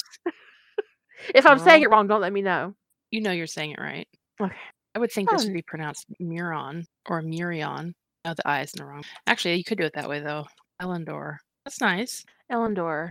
I like that. So I'm not talking to you. Hush your face. Okay. Not you. I I don't worry about names being close in in uh in since they didn't you got Kili and Fili. I mean, with all the all the names being close, that's practically a Tolkien tradition. Sauron. Saruman. I mean, could he have foreshadowed that shit any harder? Yeah, she just pointed out the Sauron, Saruman. Let's not get into the whole the the Rohan, the guy, the people in Rohan. Um, they had they had a lot of very similar Theodred and Theodred, and um, I mean, come all the same on. to me. They're all the same. So I mean, names being similar means like next to nothing, especially for a character, especially for a character who's not even in the story. does he need a last name? No, Okay. I think she's got the name, so Um, we're moving on. None. Yeah, yeah, I'm gonna go with Elendor. No siblings. I don't she's not of course she's not married, but I don't think she has I don't think I I think she's open to possibilities. So I don't think she cares what Felix got in his pants. um, no children, no pets, because weird. Um I would say let's, let's see, instead of education, we'll do training. Um now in Canada she was trained for the guard. Um she was an orphan and a Sylvan elf, right? So she's kind of like Elf King's charity project, hmm which is why he didn't want her getting with his son. Um so training, I think that they would have trained her to defend herself. So let's let, let's give her back her bow. So she has, you know, she's an archer. She's trained in archer. She's um they probably tried to seek out information for her about the land and about gardening to because I do think she was basically like we have to treat her like she's the best thing we've got because we don't want to get that wrong again. I think that um her elf parent faded, but probably stayed on long enough for her to be an adult. Um so why the hell have I misspelled his I put the R in the wrong place? Okay. Um that that's probably her only like combat training would be archery, you think? I, mean, I, I imagine she's, you know, she can ride a horse. You know, she's got that going on. She knives. I imagine she's, you know, they've probably. Well, yeah, I mean, she, she she's got a lot going on, and she can probably fly. fly although she probably drove them all nuts trying to learn how to fly. Can you imagine that? She's not the captain of the guard. She's not the captain of the guard. This is a completely different set of circumstances. There's no reason. There, I, why would they make her captain of the guard? She's she, they would never put her in that position because if she dies on his land and anybody finds out about it, so Right, but we, we gotta we gotta you gotta separate what she was like in canon from. So like the fact that she was able to use knives in canon doesn't necessarily mean that this Tauriel would be able to use knives. I mean, she probably can, but um, I she's think not they want her to be able to defend herself, but you know, because Legolas is But not there, so in a lot of ways, Thranduil will probably focus a lot of his overprotection on her. right, but she's not going to be as skilled as she was in the movie. Because they'd have had to have let her No, out and had her running around in the forest killing spiders and crap, um, in order for her to be that skilled, and she's just not going to be. Well, I would say yes that she's definitely can use a bow, and um, she probably has you know, ba- yeah, basic self defense. Right, you're, you're right. Start.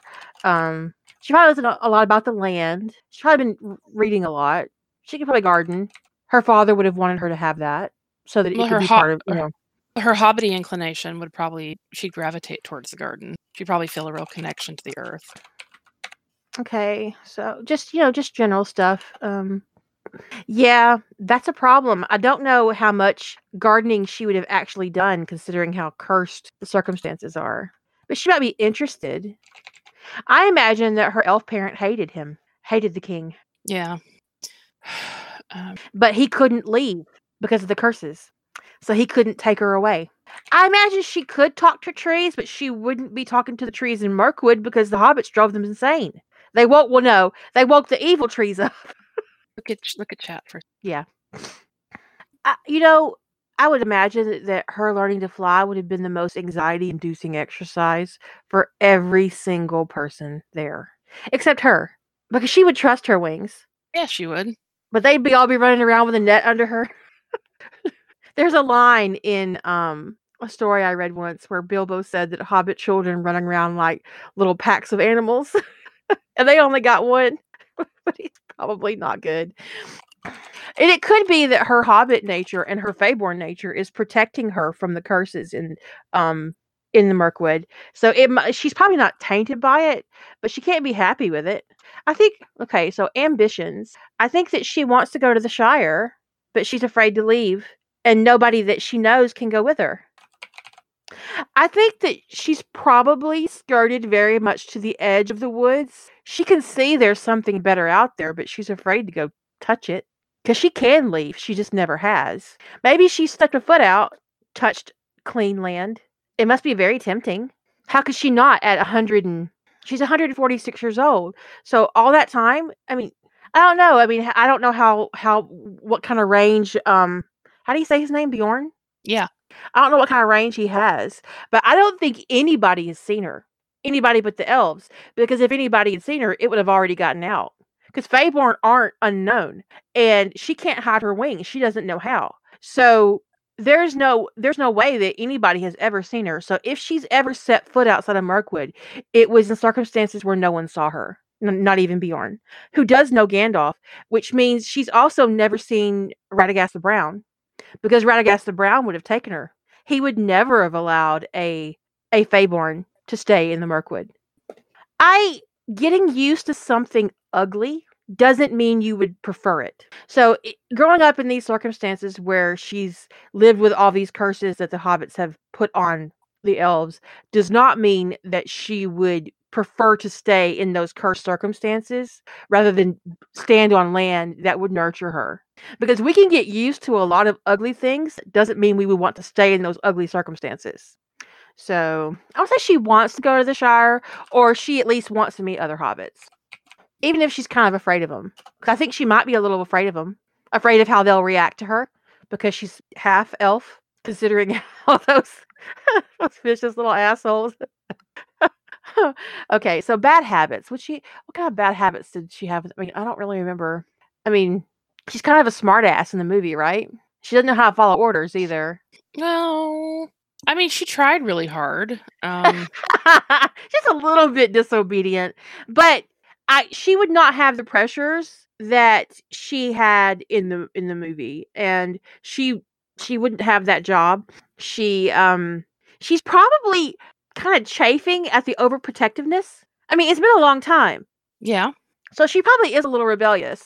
In fact, the reason maybe oh, that's interesting because what if the reason that the elves were even that close to the edge of the woods is because they were looking for her, and that's why Kili was close enough to grab because he was being drawn to her.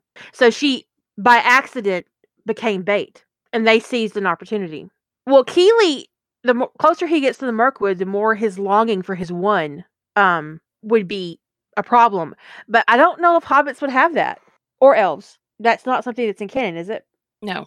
So But the it's whole- the- really it- I don't think I don't I don't think the dwarf thing about the one is actually all that well explored.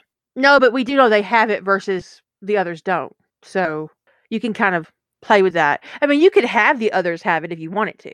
No, I just meant that you talked about you said that they don't have it in canon, the longing thing, but there's nothing in canon about dwarves having it either. True. Is my point. Fanon, So Fanon, Fanon. yeah, you got fanon creep going on that you've kind of adopted as a headcanon, which is fine. But um I do like the idea of it though. I mean I like the idea of the the longing for their one too, but you know, Does she have any phobias? Spiders. why? because she's in a forest full of them. But she didn't have any fucking- but also she's not she's not as big as the so I imagine those spiders well, think about how big they were compared to Bilbo. She's in those same circumstances. Those spiders are bigger than her. they were bigger than her in canon when she was a full when she was an elf. Really? Because I Yes. I kind of I skipped over that part. Those spiders were bigger than everything. Was well, I don't have arachnophobia. I don't big I don't like big giant spiders either. Yeah, do not post a picture of them. I don't want to see it. Um I mean, not everybody has a phobia, so you don't have to put anything in the spot. It's not just Bella's revenge. The revenge started before Bella was even born. Um I'm gonna take out pet peeve too, because that's kind of like a human thing to me. Um no, um what happens like what happens with cursing is I think it's in my notes, but I probably haven't fully explained it, is that the Feyborn kind of transfer responsibility of the curses that they're managing on the forest to new generations. So curses that started before Bella was born, she's probably powering one or two of them because the Feyborn before her died. And so now it's her job to go there and do that. Um maybe one expired and like, oh hey, now that you're old enough, why don't you take your ass over to Mirkwood? And these are your options. This is what we've already done. What would you like to do? Because they're vicious. But also he murdered one of their own and has never been punished for it. Really. I mean, and honestly, the other elves should have forced him to sail for his crime against them. But they let him stay there and do what he wants. All Elrond did was go get him, go get Maramus, and t- and and he, and he took Maramus home, and he atoned in his own way for Elf King's crimes. But they didn't punish him.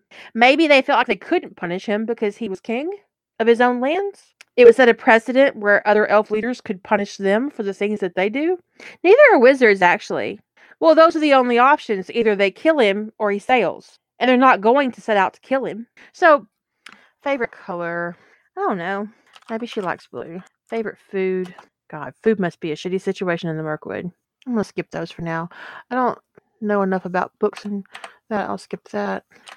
Being afraid to leave. The Mirkwood is her biggest personal failure in her mind. Her biggest personal accomplishment. Um, probably getting trained to use the the bow even against her father's wishes. So, her biggest regret would be the death of her father, of her father's best memory. Worst memory. I'm, I'm gonna skip best memory for now. Worst memory. Oh, the death, the the the fading of her elf father. Does she smoke a pipe? Do elves smoke, Jillian? Not that I recall. Um, I'm gonna say no on the smoking, but yes on the drinking. I mean, she might take it up once she's around another hobbit. Um, that could be something that you could put in as a detail once she's around Bella. That Bella offers her a pipe, and she's like confused Oh. by it and tries it out. Like, oh, I like this. I like it a lot. it's my head canon that they're actually smoking weed. I think they're smoking weed too. I mean, long long bottom leaf. That sounds exactly like weed. Uh, yeah, Mary Jane, Mary Jane for the win. Um, so her best memory is the first time she flew.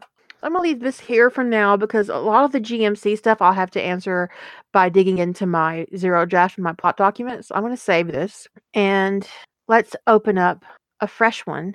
Um, I think that if the hobbits weren't co- constantly high, they'd probably have already started War or two. That's probably why they smoke. Mm. So minor character, major character. I don't. There's no need to do a tertiary character. We'll just take that off. But that's that template's for you guys to use as you will. Um. oh, dishonor on your cow, Mary. Jane, dishonor on your cow. Mary Jane probably knows where to get all the good Mary Jane memes.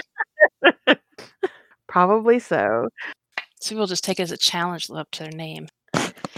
Okay. Um. What is that? What is what? Never. Never mind. It. A weirdness that I, I clicked on by accident. You can't. I can't be trusted. Okay. So let's do an original character. So there's kind of three different exercises, and you might wind up with three different templates if you do a lot of character work. One is fleshing out an underdeveloped canon character. Um, and you could fill in this template for a canon character so that you can kind of consolidate um, your information about the character and fill in the blanks about them that you don't know because some canon characters we don't get much information about and if you're going to write them you need to fill in their details so you kind of need to do this work even with the canon characters. And then there's adapting a canon character, which is kind of what Kira did to a an AU, um, which adapting a character, a canon character to an AU is a little bit of a different situation where you're going to have to take the details that you know and say, okay, my characters are now in the Star Trek universe. How are they going to be different? Or my characters are now in a Sentinel Guide world. How are they going to be different? And that is a completely different exercise. All of that is completely different from developing a character from the ground up and what care what function does that character play in your story? And um, how do they need to move through the story? And all of that kind of stuff. So um, you may wind up with different templates over time as you you may have fields you just don't like to fill in. You develop templates you know that make more sense to you. Um, but just bear in mind that um, even for canon characters it's worth filling this stuff out because a lot of times you just I can't think of many characters where we actually have this much detail about them. And it, like I said, even if it never ends up on the page, knowing this helps you see them as a real person, which will show up in your work. But what I will say, it was interesting trying to do this exercise with you guys in the chat. And I don't mean this to be an insult, so please don't take it that way. But a lot of you are stupidly invested in canon. And when you're writing an alternate universe, investing yourself in canon circumstances will hobble you. Now, I'm not saying throw the baby out with the with the water, but I am saying that sometimes expression. you have to let go. Huh? It is a weird expression. It, it you have to let go of some elements of canon to make an AU work. And the ability to do that is what separates you from a writer who retells Harry Potter and the Philosopher's Stone 25,000 times on fanfiction.net. Yeah. So you have to you ha- and I know particularly some fandoms people are more invested in canon than others. Hobbit and Lord of the Rings, Tol- Tolkien's universe, people one of the reasons why I've never written in Lord of the Rings is because people are so invested in canon. I've seen just stupid amount of author bashing um, of people who adapted this you know canon to fit their needs or who altered canon or or who just filled out canon in a in a really interesting way but because it was different uh, people got really wrapped around the axle. So people can get very uptight about canon in certain um, harry potter's another one. Pretty much a lot of sci-fi and fantasy canons people can get really uptight about the details um, but when you're adapting I often, I often label my work alternate universe, even when it's just canon adjacent, so that I can hand wave away anything that I didn't want to mess with in canon to kind of point out to people when they get bent about me not using canon. It's an alternate universe. What'd you expect?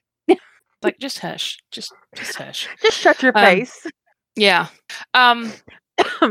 so I think that it is. Um. There's there's going too far. There's abandoning canon to the degree that you don't have a canon character anymore. The character is like we talked about, where this you, know, you got the blonde hair, blue eyed Harry Potter who is not magical and serving coffee in Des Moines. It is that is where it becomes. And on Saturday nights, he plays guitar in the corner. Right. Um. That and his name is not Harry Potter. That is where you've gone too far away from. So, and he's dating a yeah. girl named Emma. But see, you've got to you've got to you've got to walk the, the line between you know adapting um, a character to fit the needs of the universe you're, you're doing and um, going so far that it isn't anything like the canon character anymore. Um, anyway so it is a very different it's a different it's a different thing to take the canon character flesh out their details because that's that's step one. Take your canon character flesh out their background because otherwise you don't know them honestly you don't. You've got what little you get on the tv which especially depending upon what or the movies depending upon movies you actually don't know a lot unless it's an adaptation from a book. Um, but tv unless it's been on the tv for a long time again you're not going to know much about these characters. It's superficial. So you need to flesh that stuff out so you have a good feel for them and then you need to kind of look at that and go do I need to tweak anything for this particular story? Because there's a character and there's a story, and do the details you've come up with for your character bio. So I have a pretty much a default character bio for Tony DiNozzo. Does that fit every story I write for him? No. Sometimes I have to go, okay, in this story, does that work? And I have to adjust it. And then there's sometimes adapting a character to fit a complete AU, like, you know, this the Feyborn concept or um, a Sentinel Guide universe, and that's a different characterization exercise. And then there's creating a main character who's an OC from scratch, which is a completely different um, thought process. So we're going to do that now. We're going to create an OC from scratch. Now, when you create an OC from scratch, you need to you do need to know a little uh, some basic stuff going in. Um, what universe are you going to set him down in? Is he going to be in an original universe, or is he going to be in a fandom universe? Um, and what's his purpose? And I say his; it could be his, her, they. We're just doing a generic his um, at this point. So, what's their purpose in your plot? Now, if you're a pantser, this probably comes up when this character appears on screen. So, you're going to have to stop what you're doing and figure this person out before you continue writing. Which is fine. If that's your process, you don't figure the character out until you get there, but you do need to stop and figure the character out when you get there. I mean, you don't have to stop mid scene give yourself a scene, finish it off, then sit down and talk and, and, and, think about your character. Think about who this is. What are what are they doing? Are they a main character or are they a secondary character? If they're a tertiary character, name, gender, defining characteristic in your database, move on. Because you, you need to keep a list of your names, especially if you're a pantser. Otherwise, you're going to have 25 tertiary characters all doing the same damn thing, and you won't even know it in, until you get into your second draft. Or if you don't second draft, when someone points it out to you on AO3, hey, did you know that the cabbie, the bartender, the guy in the elevator, the doorman, and the nurse were all named John? No. Well, I was reading a story where the the characters' names were all very similar, like John, Joe, James. no, like that, like Damien, oh, Dorian, Desmond. It's that like, would get really confusing. Um, but you have to also be careful because sometimes you can get into a naming rut, and uh, where like I do this sometimes, where like all my characters' names will start with the same letter. I have to be careful not to do that. Um, you know Chris and Carrie and Courtney, and then it's like also why are all my characters start with C names? That doesn't make any sense. I know there's only 26 letters to choose from, but the odds, except at my chiropractor's office where everybody's name actually does start with a C. Um, if that happens to me, it's because I was on a list of baby names and they were all like right there in a row. in which case, just go to the next page. But anyway, um, skip around a little bit. It's good for you. so let's let's pick a let's pick a let's pick a fandom. Let's say we're going to do a fandom. Let's pick a fandom that needs an adult. Um, I don't want to be a child character. Okay, Teen Wolf, Teen Wolf needs an adult for sure. Um, we need a main character, or at least somebody we need enough a fair amount of detail about. Um, well, we'll do the detail as if it's the main character, but I have a feeling that any adult I would I would original adult I would craft for Teen Wolf would actually probably be a secondary character. Um, well, okay, other fandoms that need an adult. NCIS. Yeah, NCIS. I think you mean the NCIS writers need an adult. I'm kidding. Same difference. Um, Harry Potter. There are a lot of adults, but no one's adulting. Um, but a lot uh, of very ineffectual adults in Harry Potter. So if um, I'm creating an original character for a fandom, what I'm going to put at the top of this profile is purpose. What is their purpose in my story? This is honestly kind of difficult because I don't have any projects that I want I want to insert an OC into. Let's come up with a basic concept. Um, Do we need any significant OCs for um, the Spartan thing? Oh, okay. Let me let me look what we.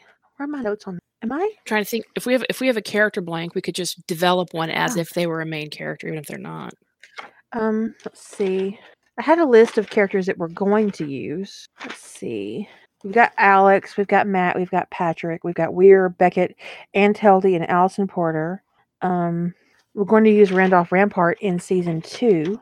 Did I do Omiss already? Of course. I wrote Omiss. By the time I get to the point where I'm writing, I've done my zero draft, my character profiles. Um, Omiss. Who's Omiss? She was in um All the World. She was Ragnar's sister. What does that got to do? I'm confused. Uh, she was thinking about an, inserting an OC. She, I guess, she asked if I'd already done the character profile for miss. But yeah, Oh. by the time I write a character, I've already done a profile on them. Um, so uh, when I'm when I'm in this process, it's when I'm getting ready to write a scientist or a soldier. We could do a doctor to replace Beckett if we don't use Biro. Is that how you say her name? Biro. Biro. Biro. B I R O, like the pen. Biro. Oh, okay. Biro. Biro.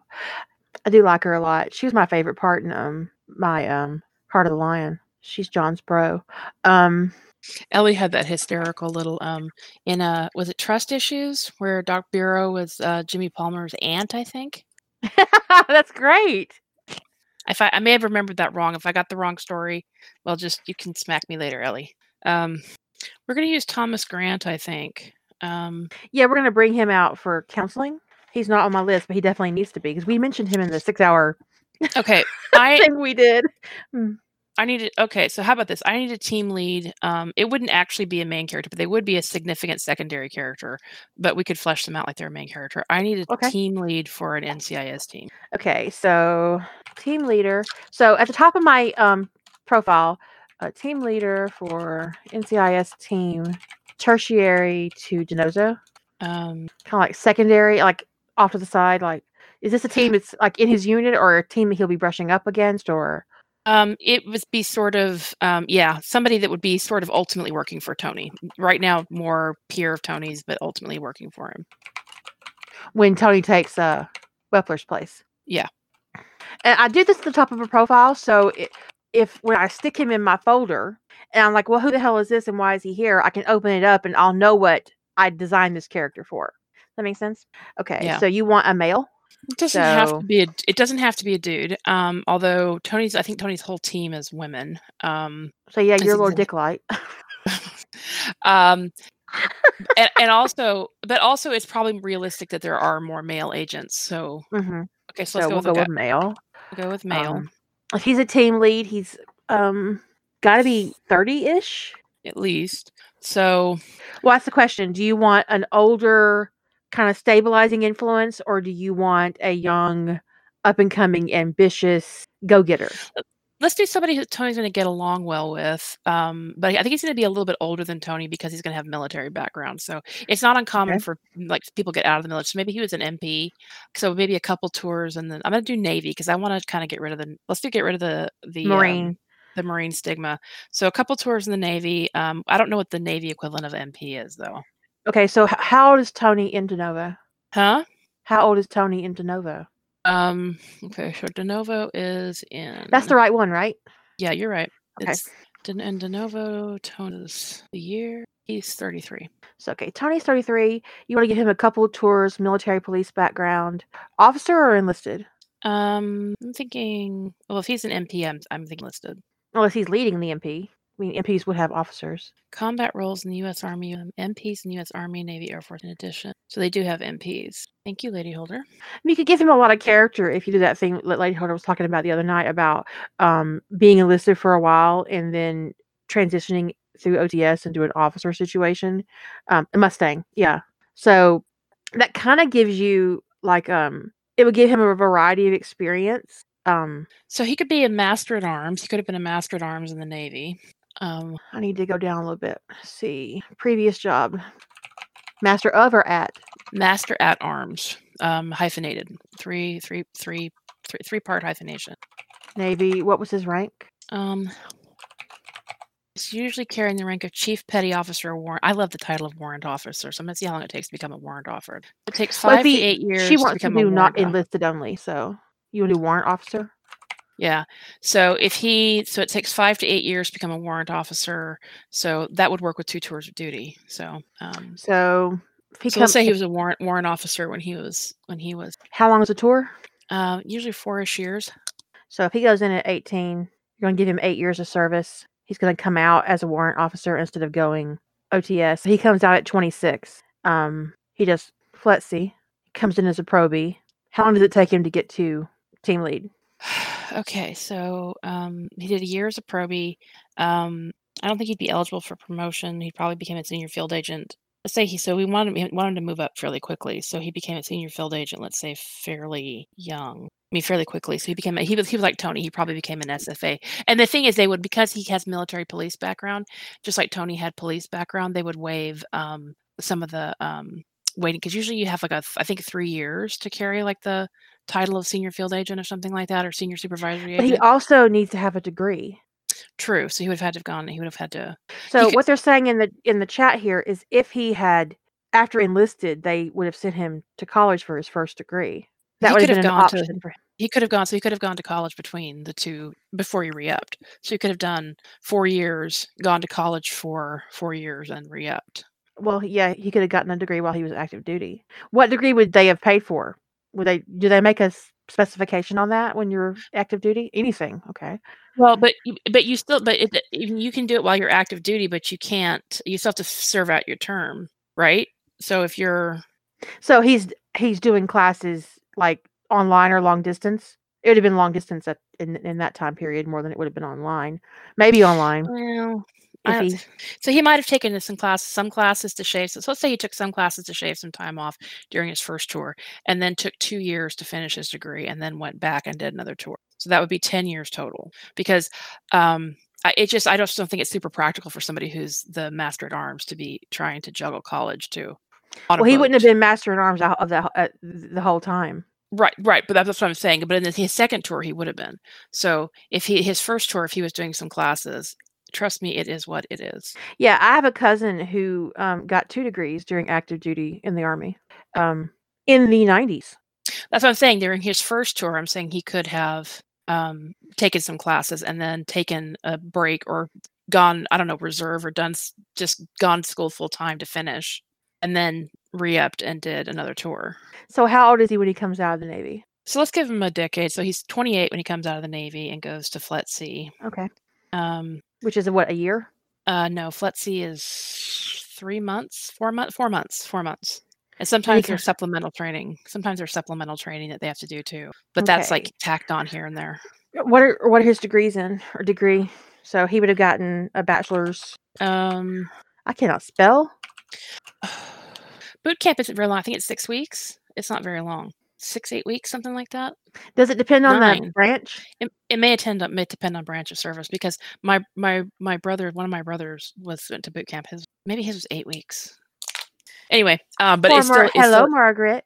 It's still not going to increase his in, when in, in the scope of 10 years it's not going to increase his uh it's not like navy seal training which is a good solid two years to tack on to um, the amount of time which is why i always find like when somebody is 25 years old and they're already out of the navy seals and pursuing another career i just kind of shake my head and go whatever dude um what is a throwaway answer oh, she's talking about degree. I asked what the degree was, and she said accounting. And I'm like, um, I mean, I don't think so. But I don't know. I mean, unless he's working in financial crimes, I'm not sure how beneficial that would be for him as, a, as an investigator. Um, he could have developed let's say during his first tour he developed an interest in um, law enforcement to some degree and so he got his um, there's a specific law enforcement degree called public safety leadership and what if he got his degree in that um, and then he that's why he went into the military police during his second tour so a BS in public what? it's called public safety leadership Now, does he need a master's for the team lead? um, i don't. Because we discussed once what the education would be required for an SFA and a team lead, and I was kind of surprised. I think they require a. It can. I. I don't think. I think you. The. It's a bachelor. Uh, bachelor's degree. Um, although many many FBI position many FBI um, senior FBI um, people do have master's degrees, but sometimes they get them while they're in job. So, So he comes out of the Navy with a BS in public safety leadership, um, goes to FLETC, comes on NCIS as a probie. I'm thinking he probably wouldn't be. Um, So Tony is 33, you said? So so this guy's this guy's moving into a team lead position. What if he's somebody who um, he's former Navy? What if I'm, I'm thinking of the path to um, what if he was on Wepler's cold case in Wepler's cold case unit? that would be a lot of fun. You could put him like late 30s, 37, 38.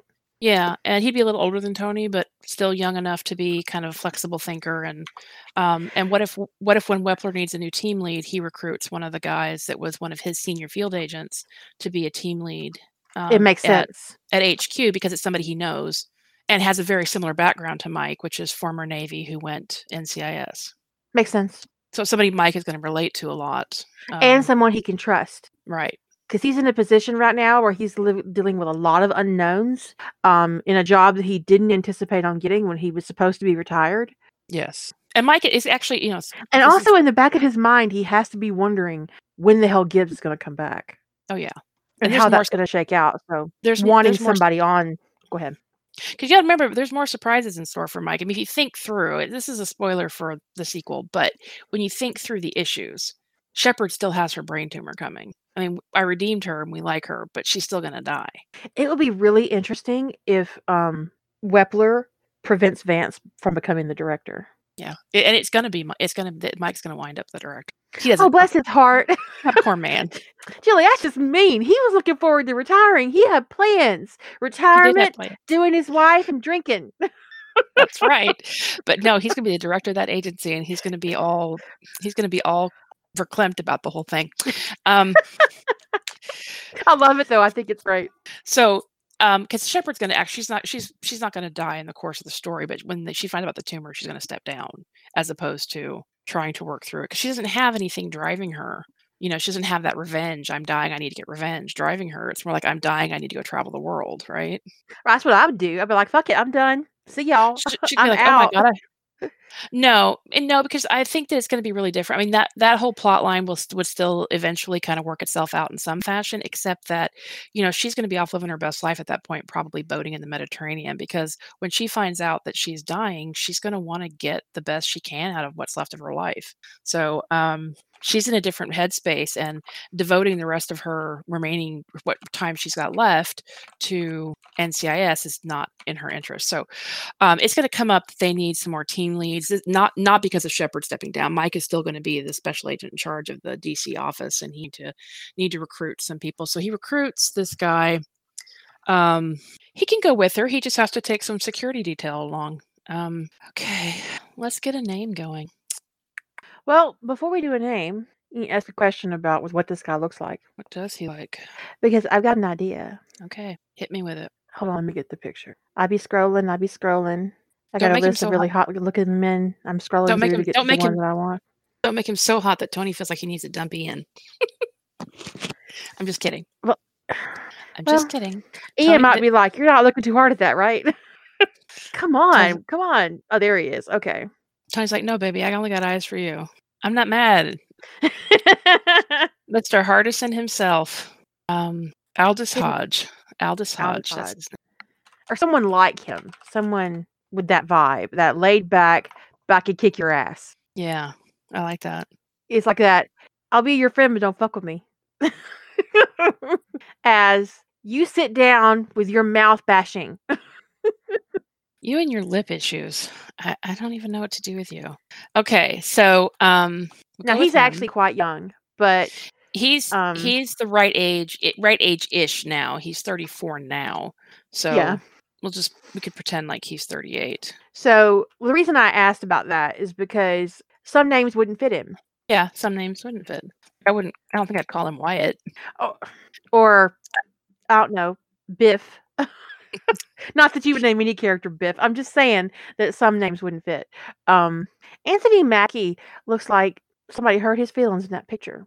We need to kick somebody's butt because they hurt his name, his feeling in those picture, that picture. So Anthony Mackie. I was on a Samson, I like that name. Um, so he would have been born Walker, very Texan.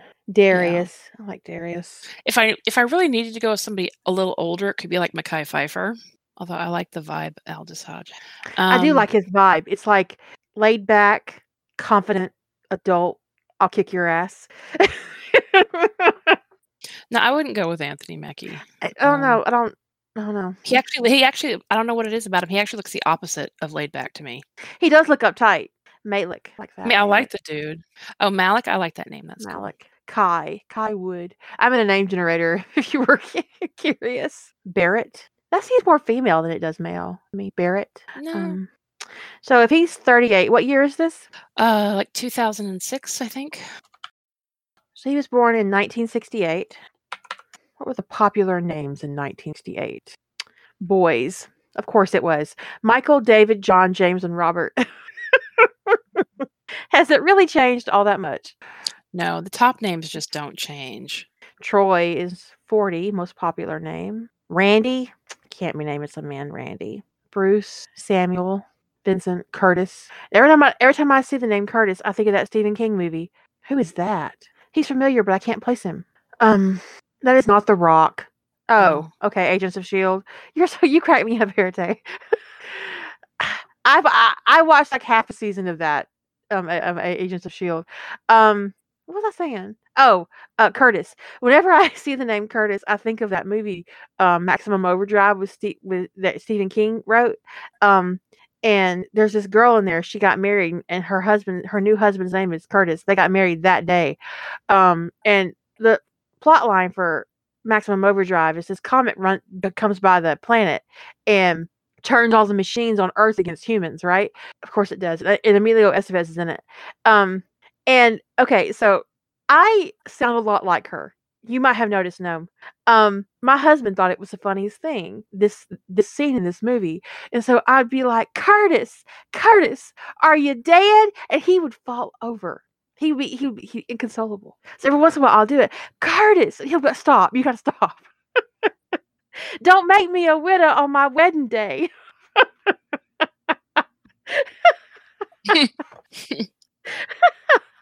Anyways, so whenever I see the name Curtis, it pops into my brain. um, or was I top baby names? Um, Curtis, Randall, Joel, Bobby, Philip. It's all very generic. Wow. So I Alan, put, Benjamin. Go ahead. I was looking up. So I looked up what Aldous was, um, which is from the German meaning old, um, and it came up with similar names to Aldous, and so I was like, maybe something similar would like have resonate as fitting that actor. Mm-hmm. And the only one that is not bizarre, like it comes up with Coltrane, Coltrane, um, Sage, uh, Sage, uh, but what Declan? It came up with Declan.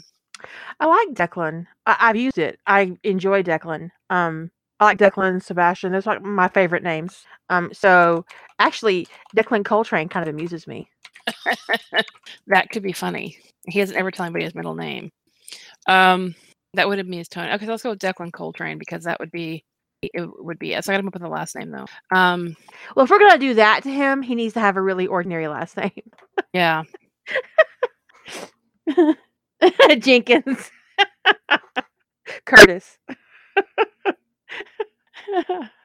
so I was thinking last names. With the site that says last names for girls. I mean, do girls get different last names than boys do? I would have preferred a different last name than the one I got. How about Crawford? Well, if he's, I like Crawford. Um, he's Declan Coltrane Craw- Crawford, which is a mouthful, but he would never introduce himself that way. No, he would not. He would just be De- Agent Craw- Agent. I've never had an Agent Crawford, have I? I don't think so. Height. Uh, the uh, Aldis Hodge is a little over six one, so we'll just say six one. Weight. Um, I'm gonna guess about 180, 170. Uh, 175 pounds. Let's cut the difference. Whoa, I got out of hand. Mm. What got out of hand? I, I put 1875 in his weight. 175, six foot one. It's a good picture. Are you saving pretty pictures? Because yes. Okay. um. Okay. So Shadow says it's a very Texas name. So actually, we we could we could have him be from Texas. Yeah. So does he wear glasses, contact lenses? Um. No. Okay. No. Any injuries or disabilities? He wouldn't be filled if he had anything severe. I think severe. I mean, I'm sure he probably has had some minor injuries, but minor injuries, but nothing, nothing that's going to impair his field ready. Um, so just nothing, no impairments. Temperament and personality. Um, I like playing your secretary. It's kind of fun. I'm flipping between tabs, so I'm glad you're making notes. Um, I'm filling out the profile. so let's go. So somebody asked, uh, would they call him Deck? Um, no, if I, I was him, actually, I wouldn't allow it. I'd be like, no. no I, people would try, and he'd be like, no, mm-hmm. I don't think so. He'd probably give him that look and be like, what did you just call me? Um, probably the most common nickname for people who felt who got, were close would be just D. Hey D. But that would be for people who actually knew him probably really well. um, and he couldn't stop them from using a nickname. DC.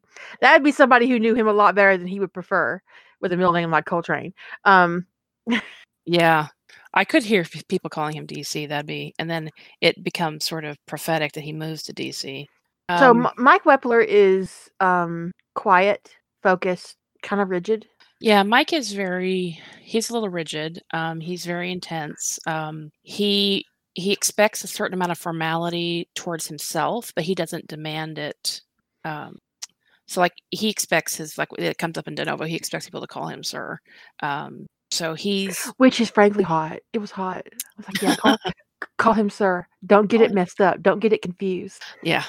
So um Declan, I would say he's very laid back, but he's also also very by the book because I would think um being I military put laid by the book. That's Mm, laid by the book. things you should not do at work. Probably focused. I think that Mike Wepler wouldn't tolerate a lazy ass or someone who cut corners. So definitely by the book, So by the book, laid back, but by the book, um, but more and- flexible than focused and thorough. And that could be one of the things that Mike liked about him is he's a more of a he's a more flexible thinker than Mike is. But He, probably he would need that foil in his unit. Yeah, but he's probably still not as much of a flexible thinker as Tony is. Which you know he might have ended up with Declan because he didn't get Tony. That he was looking for that kind of flexible thinker. So I think he's a suit and tie kind of guy. I think it depends on the day. The bit depends on the day. Depends on the case. Um, so he dresses for the work.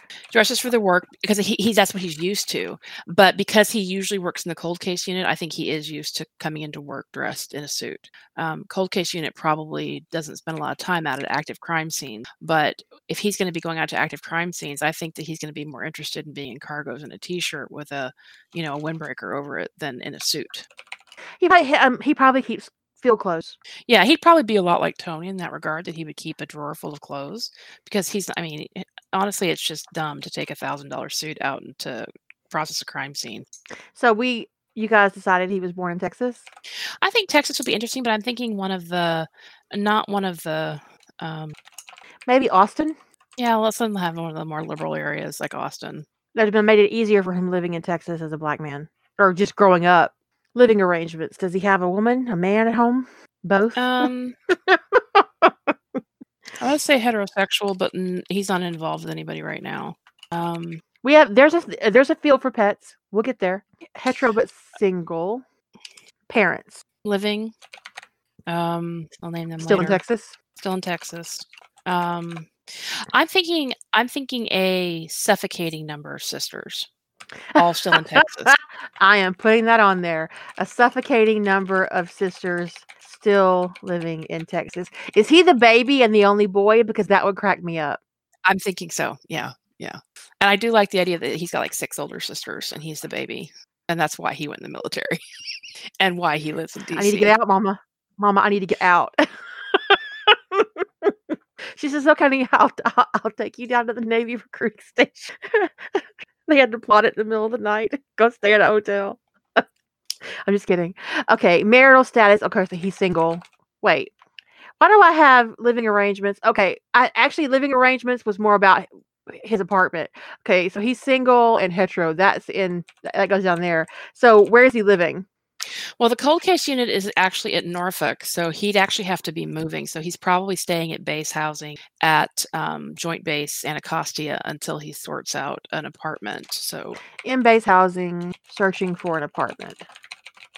Um, does he have any children? No.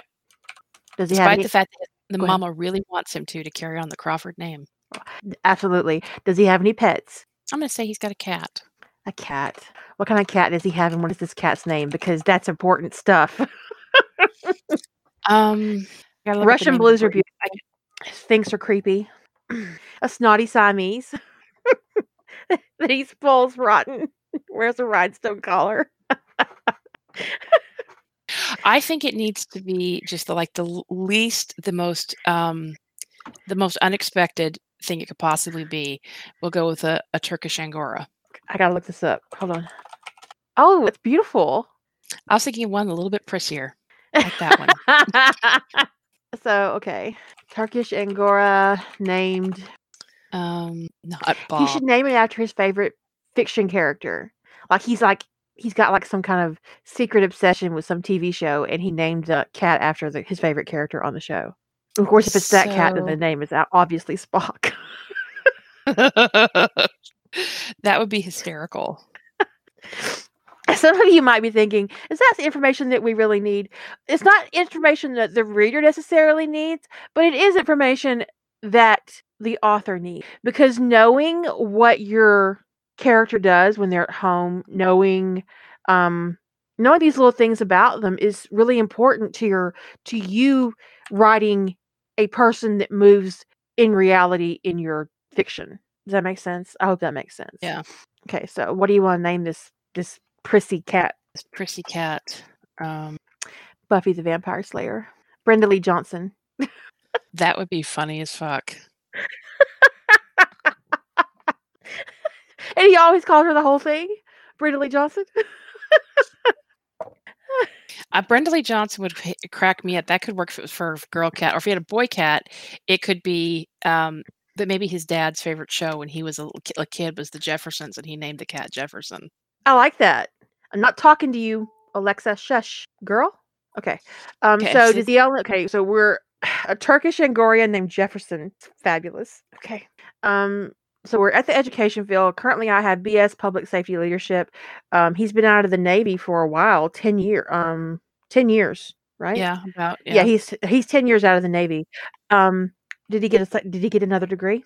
he's finished his master's, so Masters Um, in uh, I'm going to say probably just criminal justice. criminal justice. Yeah. I mean, once he's decided to be in law enforcement, I think he's just going to, and especially when, if he wants to focus on the investigative side.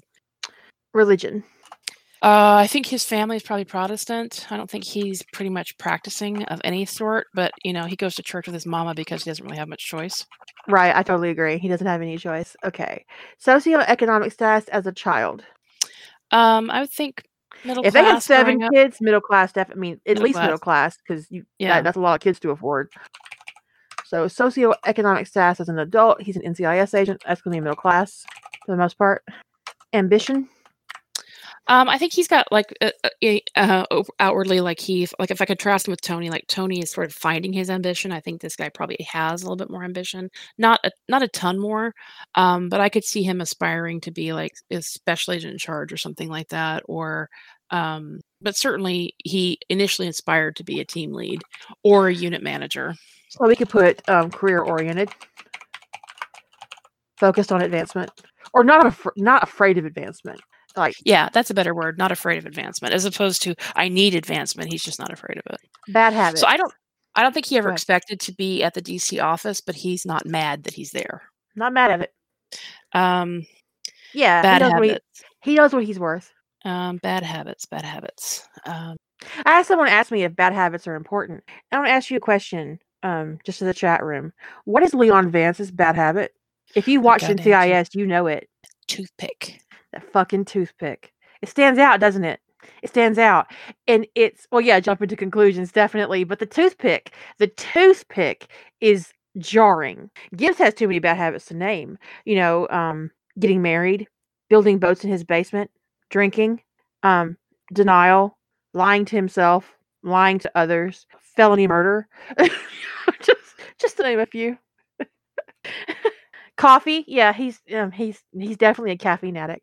Okay, but no, what it what are um Declan's bad habits if he has any? Well, he's definitely gonna have bad habits. Um, I'm gonna say it's stuff. It's got to be. I would never pick bad habits for somebody like him that could potentially interfere with his job. So I wouldn't pick like something like um, he's never on time, like that kind of bad habit. I would never pick for somebody who's career minded and professional. So you got to pick your. You got to pick habits that are, you know, um, bad habits that are. Um, uh, And sometimes a bad habit, something you see as somebody having a bad habit, is just management to them. Like if you ask my mother what my bad habits are, one of the first things she would tell you is that I don't answer texts, and I don't. But I don't consider it a bad habit. not a bad habit. My phone is for my convenience, not other people's. I told my mama, if you want me to answer every text you send me and Pay call you on a phone bill. schedule, you can pay my bill. she said, You're so awful. I said, I barely fell off your tree. Um, I don't consider reading romance novels a bad habit. How dare you, Jelana? Sin bin for you. I'm going to say he eats in bed and watches really trashy reality TV. oh, bless his heart. Watches trash reality t- and eats in bed. That's his That's secret. that, that's pretty bad, but he's but he's pretty, so that makes up for it. Yeah. But he's going to have to, Tony's going to be like, you're going to have to get your, your man cave's to have to feature a bed that you can eat in and watch reality, trash reality TV because your girl's not going to put up with that. Phobia. Does he have one? Now here's a, here's a Um, thing where you might be tempted. I'm not going to the audience, not to you specifically, to give your character a phobia that you have or understand very well. Um, but then you also have to consider their background and how phobia is developed. I don't think I would give phobia him. doesn't appear out of nowhere. It is a psychological reaction to some kind of trauma. Yeah. Um, I don't think I would give him any phobias. Um, So as no, he no, he as- can't have a as- height phobia having been in the Navy. no, as tempting as pogonophobia would be to give to somebody, I've always wanted to give somebody that that phobia. Um, it actually isn't reasonable for somebody in law enforcement. I it's it's not reasonable. I mean, it's not. It would be really difficult to manage your career if you have a height phobia in in a in a criminal justice field. I mean, height phobia is really, t- you know, I have um I have claustrophobia, and there are a lot of jobs I literally could not have done with any kind of healthy mental space because of my claustrophobia. Yeah, I just don't think he could be military police and then and then NCI and then he, and be an investigator if he's afraid of heights. I just I just doesn't make sense because I mean, if he was, he was torturing himself on a regular basis. I just don't see him having a crippling phobia um, every time he has to investigate something that is up high. Just But the other side of it is, is there are varying degrees of phobia. Not all phobias are crippling. well, but he doesn't. He doesn't. He doesn't. You guys, he doesn't need a phobia. It's no, like it isn't required. he doesn't need a phobia. A lot. A lot. Of, Twilight. now I have a phobia. I had no idea that ducks spied on us.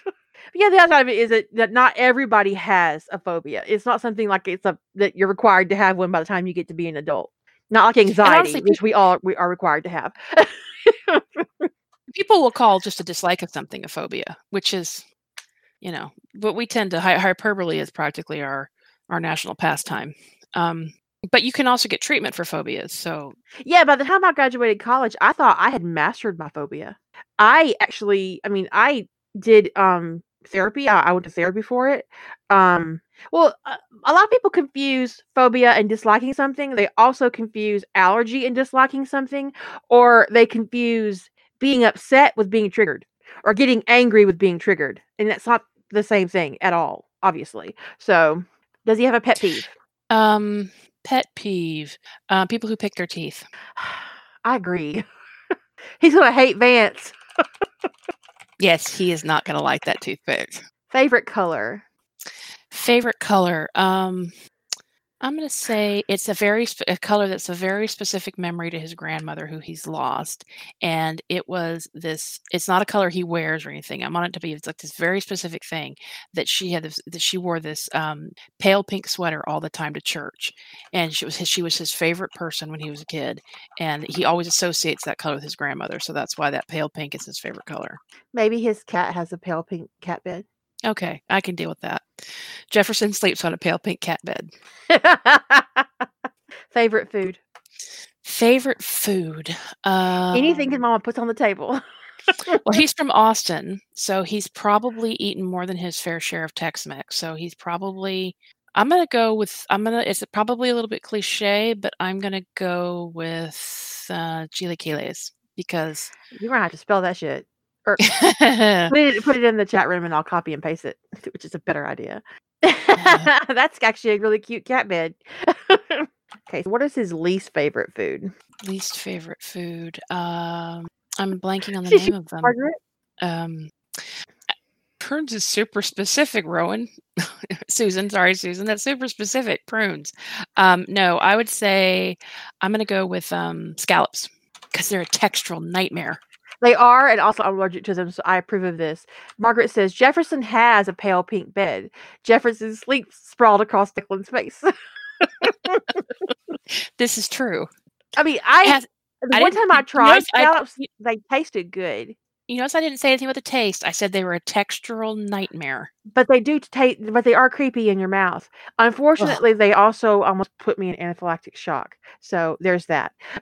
um, favorite musician? Um, uh, oh my god, I can't think of his name. Um, Coltrane's in the name. Taylor Swift. Bry. Do you want to earn your first jaunt into the sin bin, darling? John Lee John Lee Hooker. John Lee Hooker. I like that. Favorite author or book? Favorite author. Um, Dune's a pretty hard read. I'm gonna say his favorite book is Don Quixote. Um, I don't know how to spell that last part. Um, wow, guys, wait, st- there are too many. Okay, okay. and I'm gonna say he doesn't have a favorite author because he tends to like one or two works by an author, and and he's just he doesn't zero in on a. Okay, favorite curse word. This is important stuff. Um, can't be fuck because that's Tony's favorite curse word, and we just. Let's say he probably doesn't swear a lot because he doesn't want to be in the habit of swearing when he goes home because it offends his mother deeply. Um, so while he has a deep appreciation for fuck, he probably the most serious thing he ever uses damn. favorite sound. Um, All of his sisters leaving the house at the same time. it could, that could actually be it. Is silence, silence, It'd be hard to Same. come by in a house with, with the seven kids. especially six older sisters. Um, Least favorite sound. his sisters fighting over the bathroom. Um, Were you serious? Because I'll write it down. Man, in a house where there's only one bathroom, the bathroom door closing is a nightmare. Okay, here here's for this. He uh, in his mind he likens the sound of his sisters fighting to chickens fucking. So his favorite his least favorite sound is chickens fucking. That's the way he describes it. What is your least favorite sound? Chickens fucking. And it, no explanation for what that means. I agree. Biggest personal failure.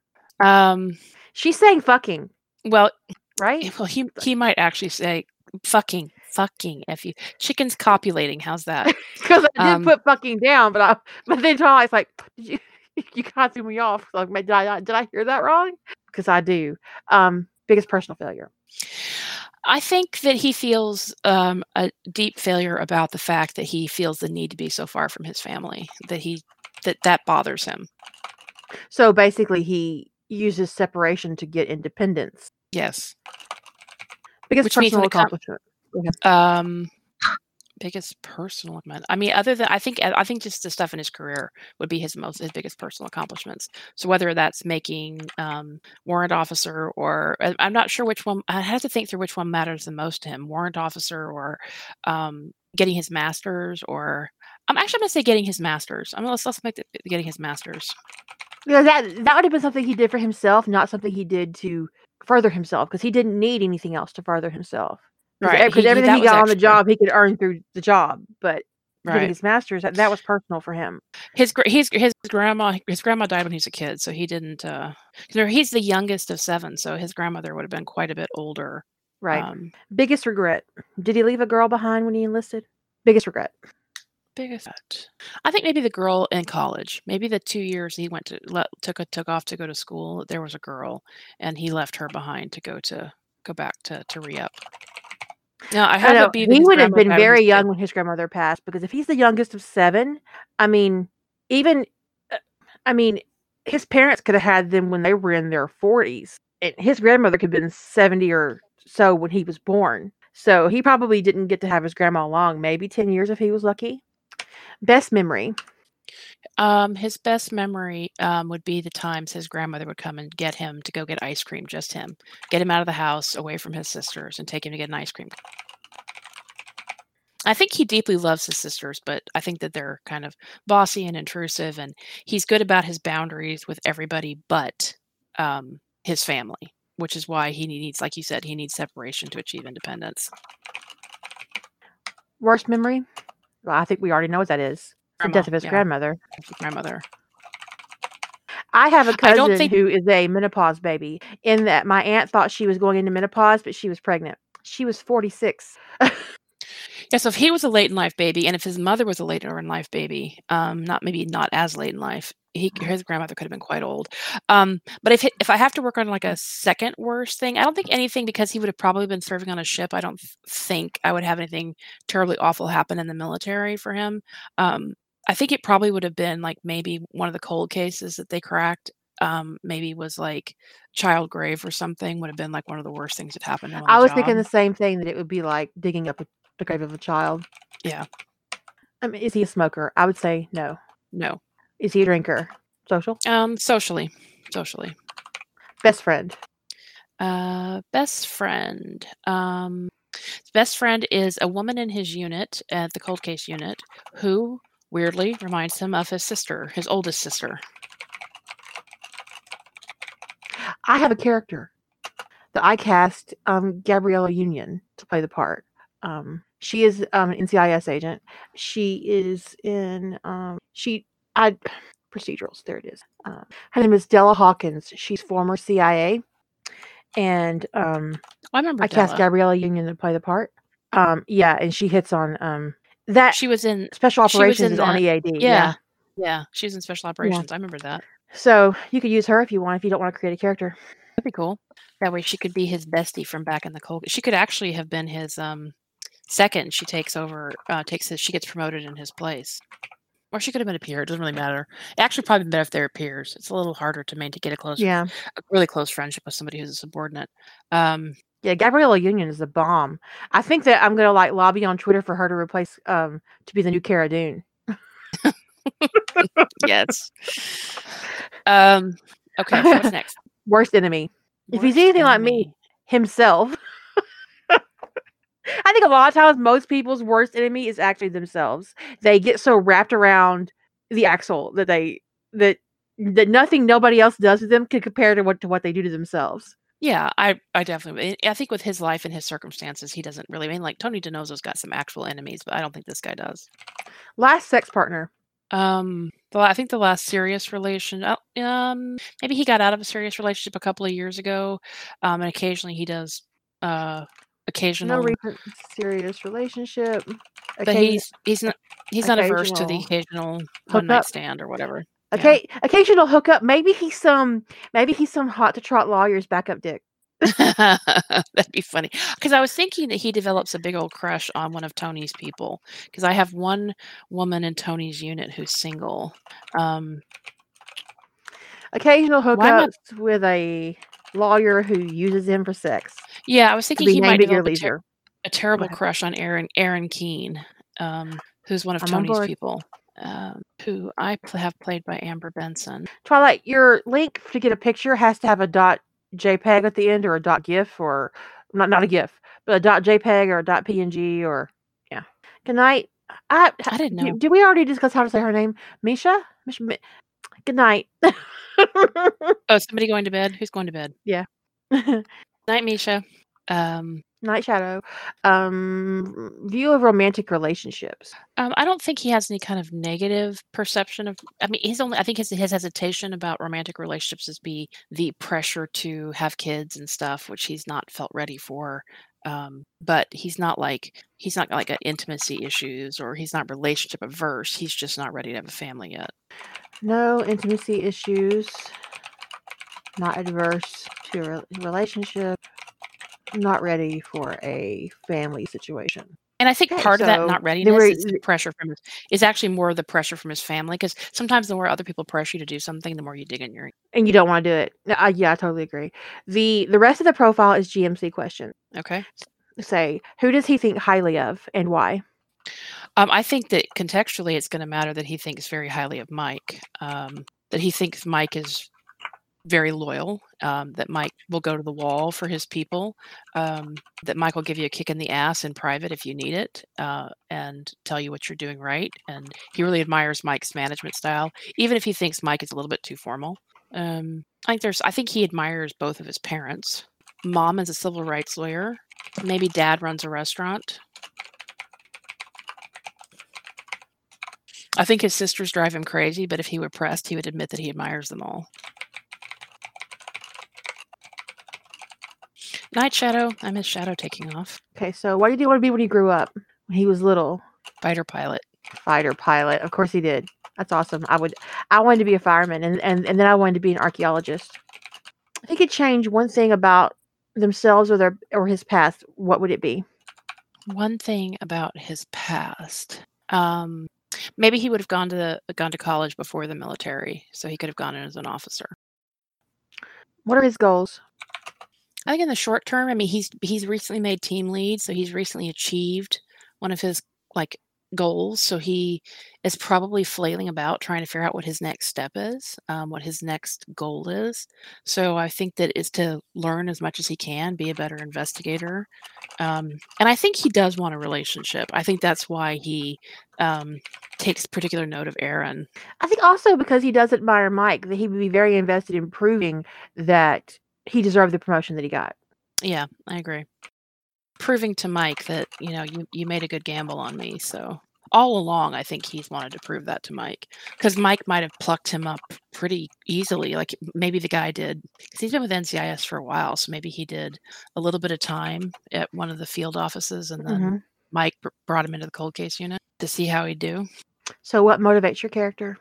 I think he's one of those people who just I think he likes um, when he when he decided to pursue the um, law enforcement angle, criminal justice angle in college, I think he discovered that he liked solving the puzzle of who committed the crime, um, and that he also likes being able to give closure and um, to the victims of crimes. So um, I don't think he's like a justice crusader or a um, so I think I think he likes solving the puzzle of the crime itself, and I think he also likes giving closure to families and protecting the victims and that kind of thing. So I think he's got a very protective vibe about him, despite the fact that he's the youngest of that that group. Because uh, I think even because I think because he was the only boy. Um, okay, what are I his... think? Okay, go ahead. Was, I think he'd also be very protective of women in general because he's got so many sisters. And his relationship with his grandmother that would have shaped him when he was very young. Um, what internal conflicts does your character face? Um, somebody asked, did Mike meet him on a case? I actually, it's my head canon that all, I mean, they show in NCIS canon that they work on cold cases from time to time. It's my head canon that because Mike is the head of the cold case unit, that any cold cases that are solved outside of his unit cross his desk. So it could be that um, the way I think I would work it would be that Declan um, uh, that a case that Declan worked on that he contributed to um, crossed Mike's desk, and when he was reviewing it, he was very impressed with Declan's work, and that's why he recruited him. So not explicitly worked with Mike, but um, that's why that's the same reason why Mike had tried to recruit Tony is because of Tony's work had crossed his desk. I would think that that would be his main method of getting people into his unit, people demonstrating that ability outside of his unit. Um, while right. they're doing active cases, they're solving cold cases on the side that would be very so, attractive. Damn, those who can actually solve um, a cold case are the people he's going to want to recruit. He's not just going to want to blindly bring people in. So I would think that that's why I would probably have it be is that he did a couple years at a field office and then he recruited him to come to Norfolk to work in the cold case unit. Um, what was your next question? Internal conflicts. Now, to, he's going to be a secondary character, so he might have internal conflicts, but he might not have external ones in your story. Like I was just for the audience more than you, obviously. But sometimes your secondary characters they serve a point of being a foil for your main character. Um, so you might not need to know what their motivations are or what their conflicts are. Um, and it just depends on what surface on what purpose they serve in the story.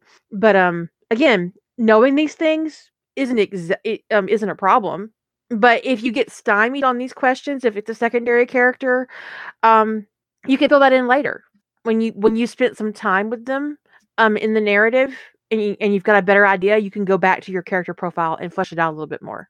So, okay. um, in in where in what I would use when I'm using him for in the story, he's going to get thrown into a case that he feels like he's not qualified to work. Um, he's gets get thrown into the deep end hard really quickly, um, and he I think that that insecurity of am I up to the challenge is going to be a conflict for him. Am so, I able to do this? Um, so that's job insecurity. No. Because he's newly out of the cold case unit and he's coming in to help out with a case and they have to pull an investigator off of what winds up being a serial killer case and kind of winds up being ostensibly Mike is the lead on the case, but Mike can't devote enough attention to that case and they have to have a lead investigator on it and so they dump it in his lap and this is why it's a, an important role that I needed to flesh out better. Um, is he winds up having to take the lead on this serial killer case, um, and he's already has met Tony by this point. So job insecurity to due to being new to the M- MCRT and feeling out of his depth a little. Yeah. Which makes sense. I'd be a nervous wreck. like, what? You would do what? Milk what? you got your people mixed up. External conflicts. The external conflict is coming from the case. It's coming from because there's going to be a lot of things push pulling at him. He's got Mike is Mike is running a dual role, and he's he's in the position of where he's basically kind of walking in one of Mike's roles. Um, and uh, the person who's the best suited to um, the person in the building who's best suited to run the serial killer investigation can't because he is the target of the serial killer. So, and he's gotten to know Tony a little bit, so he's not. He's a little conflicted about the fact this guy he likes is, you know. And then they have to bring in um, um, he has to juggle also bringing in um, that they bring in uh, profilers to also help out with this case eventually eventually so it winds up being it, i mean none of this is from his point of view my pov characters are tony and mike wepler but declan winds up with a lot of pressure on him because he has to juggle um, a lot of different people in this investigation and everybody knows that the ultimate target is Okay. I'm gonna save it. I'm gonna drop it because this is your personal. I'm going to drop it in um, the chat, and you can see what I wrote for you. What your secretary wrote for you. okay, I'm gonna go. I think I have to go pee. I'll be right back. Okay. Okay. I let silence reign while you were gone so that you could uh, delete it. Um, yeah.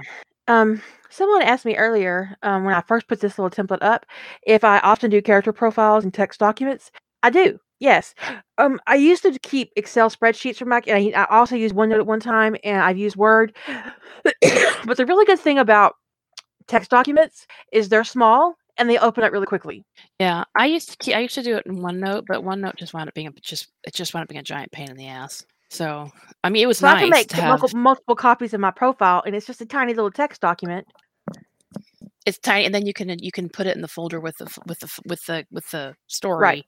and tweak it for that story now some of the things i also usually consider with a character profile like this is if if it's a main character or if they're going to have a lot of dialogue is how much slang do they use? How casual is their language? Is their language very formal? Because you got to understand you got to pick a dialogue rhythm for your character. Is there a lot of erudition in how they speak?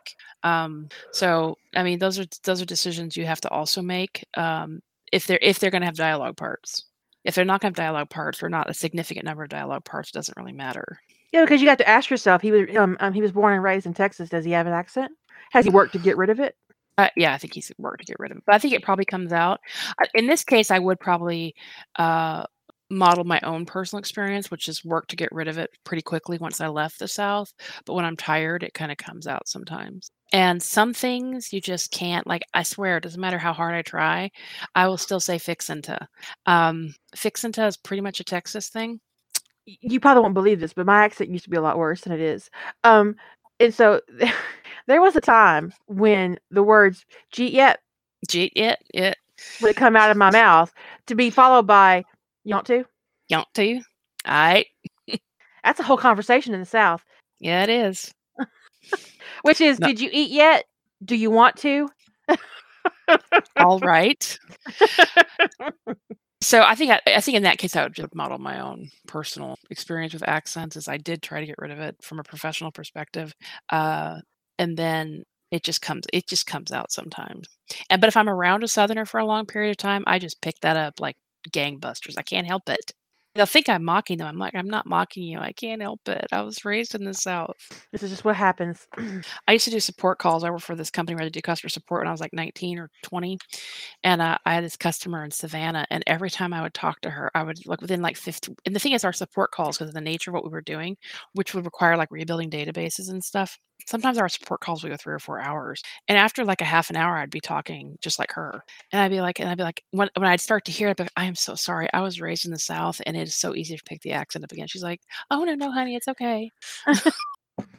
but that is something you have to also consider um, it- it's a separate part of a character building is if the character and for a main character it is an important part is what their dialogue is going to be like how they're going to speak are they are they you know is there a lot of brevity um, are they very loquacious i mean you got to make that kind of decision you don't but- want all your characters to sound the same. No. Do they have a dry wit? Um, do they make a lot of puns? Night Arete. So, um, and if you make those decisions kind of up front, but also don't box yourself into a corner, don't make dialogue decisions for a character that you're not going to be able to execute. Like if you suck at puns, don't don't write a character where you're going to have to make a lot of puns. That's just because Google can't help you with everything. I would never intentionally like put down a character profile. This guy is funny because I can't do funny on command. But you can put down the guy as witty or sassy or um, and hope for the best. But I can't do it. Like I can't go into a scene say, okay, I'm gonna write something fucking hilarious because that never works out. I rarely warn if a story is funny because I feel like that's like setting it up to not be funny. So like people have told me that I needed to warn that Here for You was funny, and I was like, nope. If I said it was funny, y'all wouldn't find it funny. That's the problem. I think the toaster scene was funny, but I'm not 100% sure. I don't know. Five people standing around a dude with a powder blue smeg toaster on his dick. It seems That's funny. pretty fucking hilarious. How'd you get here? How How did you get here? And and that's a hundred seventy five dollar toaster, dude. We're about to take it apart. don't put your dick in anything worth more than fifty dollars unless it was literally designed to be used for your dick. Honestly, really, don't use don't put anything on your dick it wasn't designed to put on your dick. it seemed like a good idea at the time is my life motto. It covers so much. Not as much as your theme song did. Now, this guy is actually a secondary character. He's not a main character, but it's not that because he plays. Yeah, that poor Tyson. Um, be, be, because he plays a pivotal role in the investigation, I would probably nor and he's going to have a lot of dialogue, fleshing him out a little bit more, and he's going to be um, part of. Uh, how do I put it? He's going to be um, instrumental in pushing some of Tony's plot lines. Um, I would flesh him out a little bit more than most secondary characters. So, but we we did a full character on him because as if he were going to be a main character. But now, if I need him to be a main character, I, he could be. She's ready to go. Ish. I mean, she might. But the thing is, is you need to fashion your character profile to suit your own needs. Like she mentioned that she would have a line about what kind of language um, they often used, uh, what the rhythm of their speech is, um, what their sense of humor is. There's not things that I normally include in my just my general profile um, that that ends up something I saw on the fly, and maybe I'll add later. Um, but so you need to shape the character profile to suit your needs as a writer like what do you need to keep track of?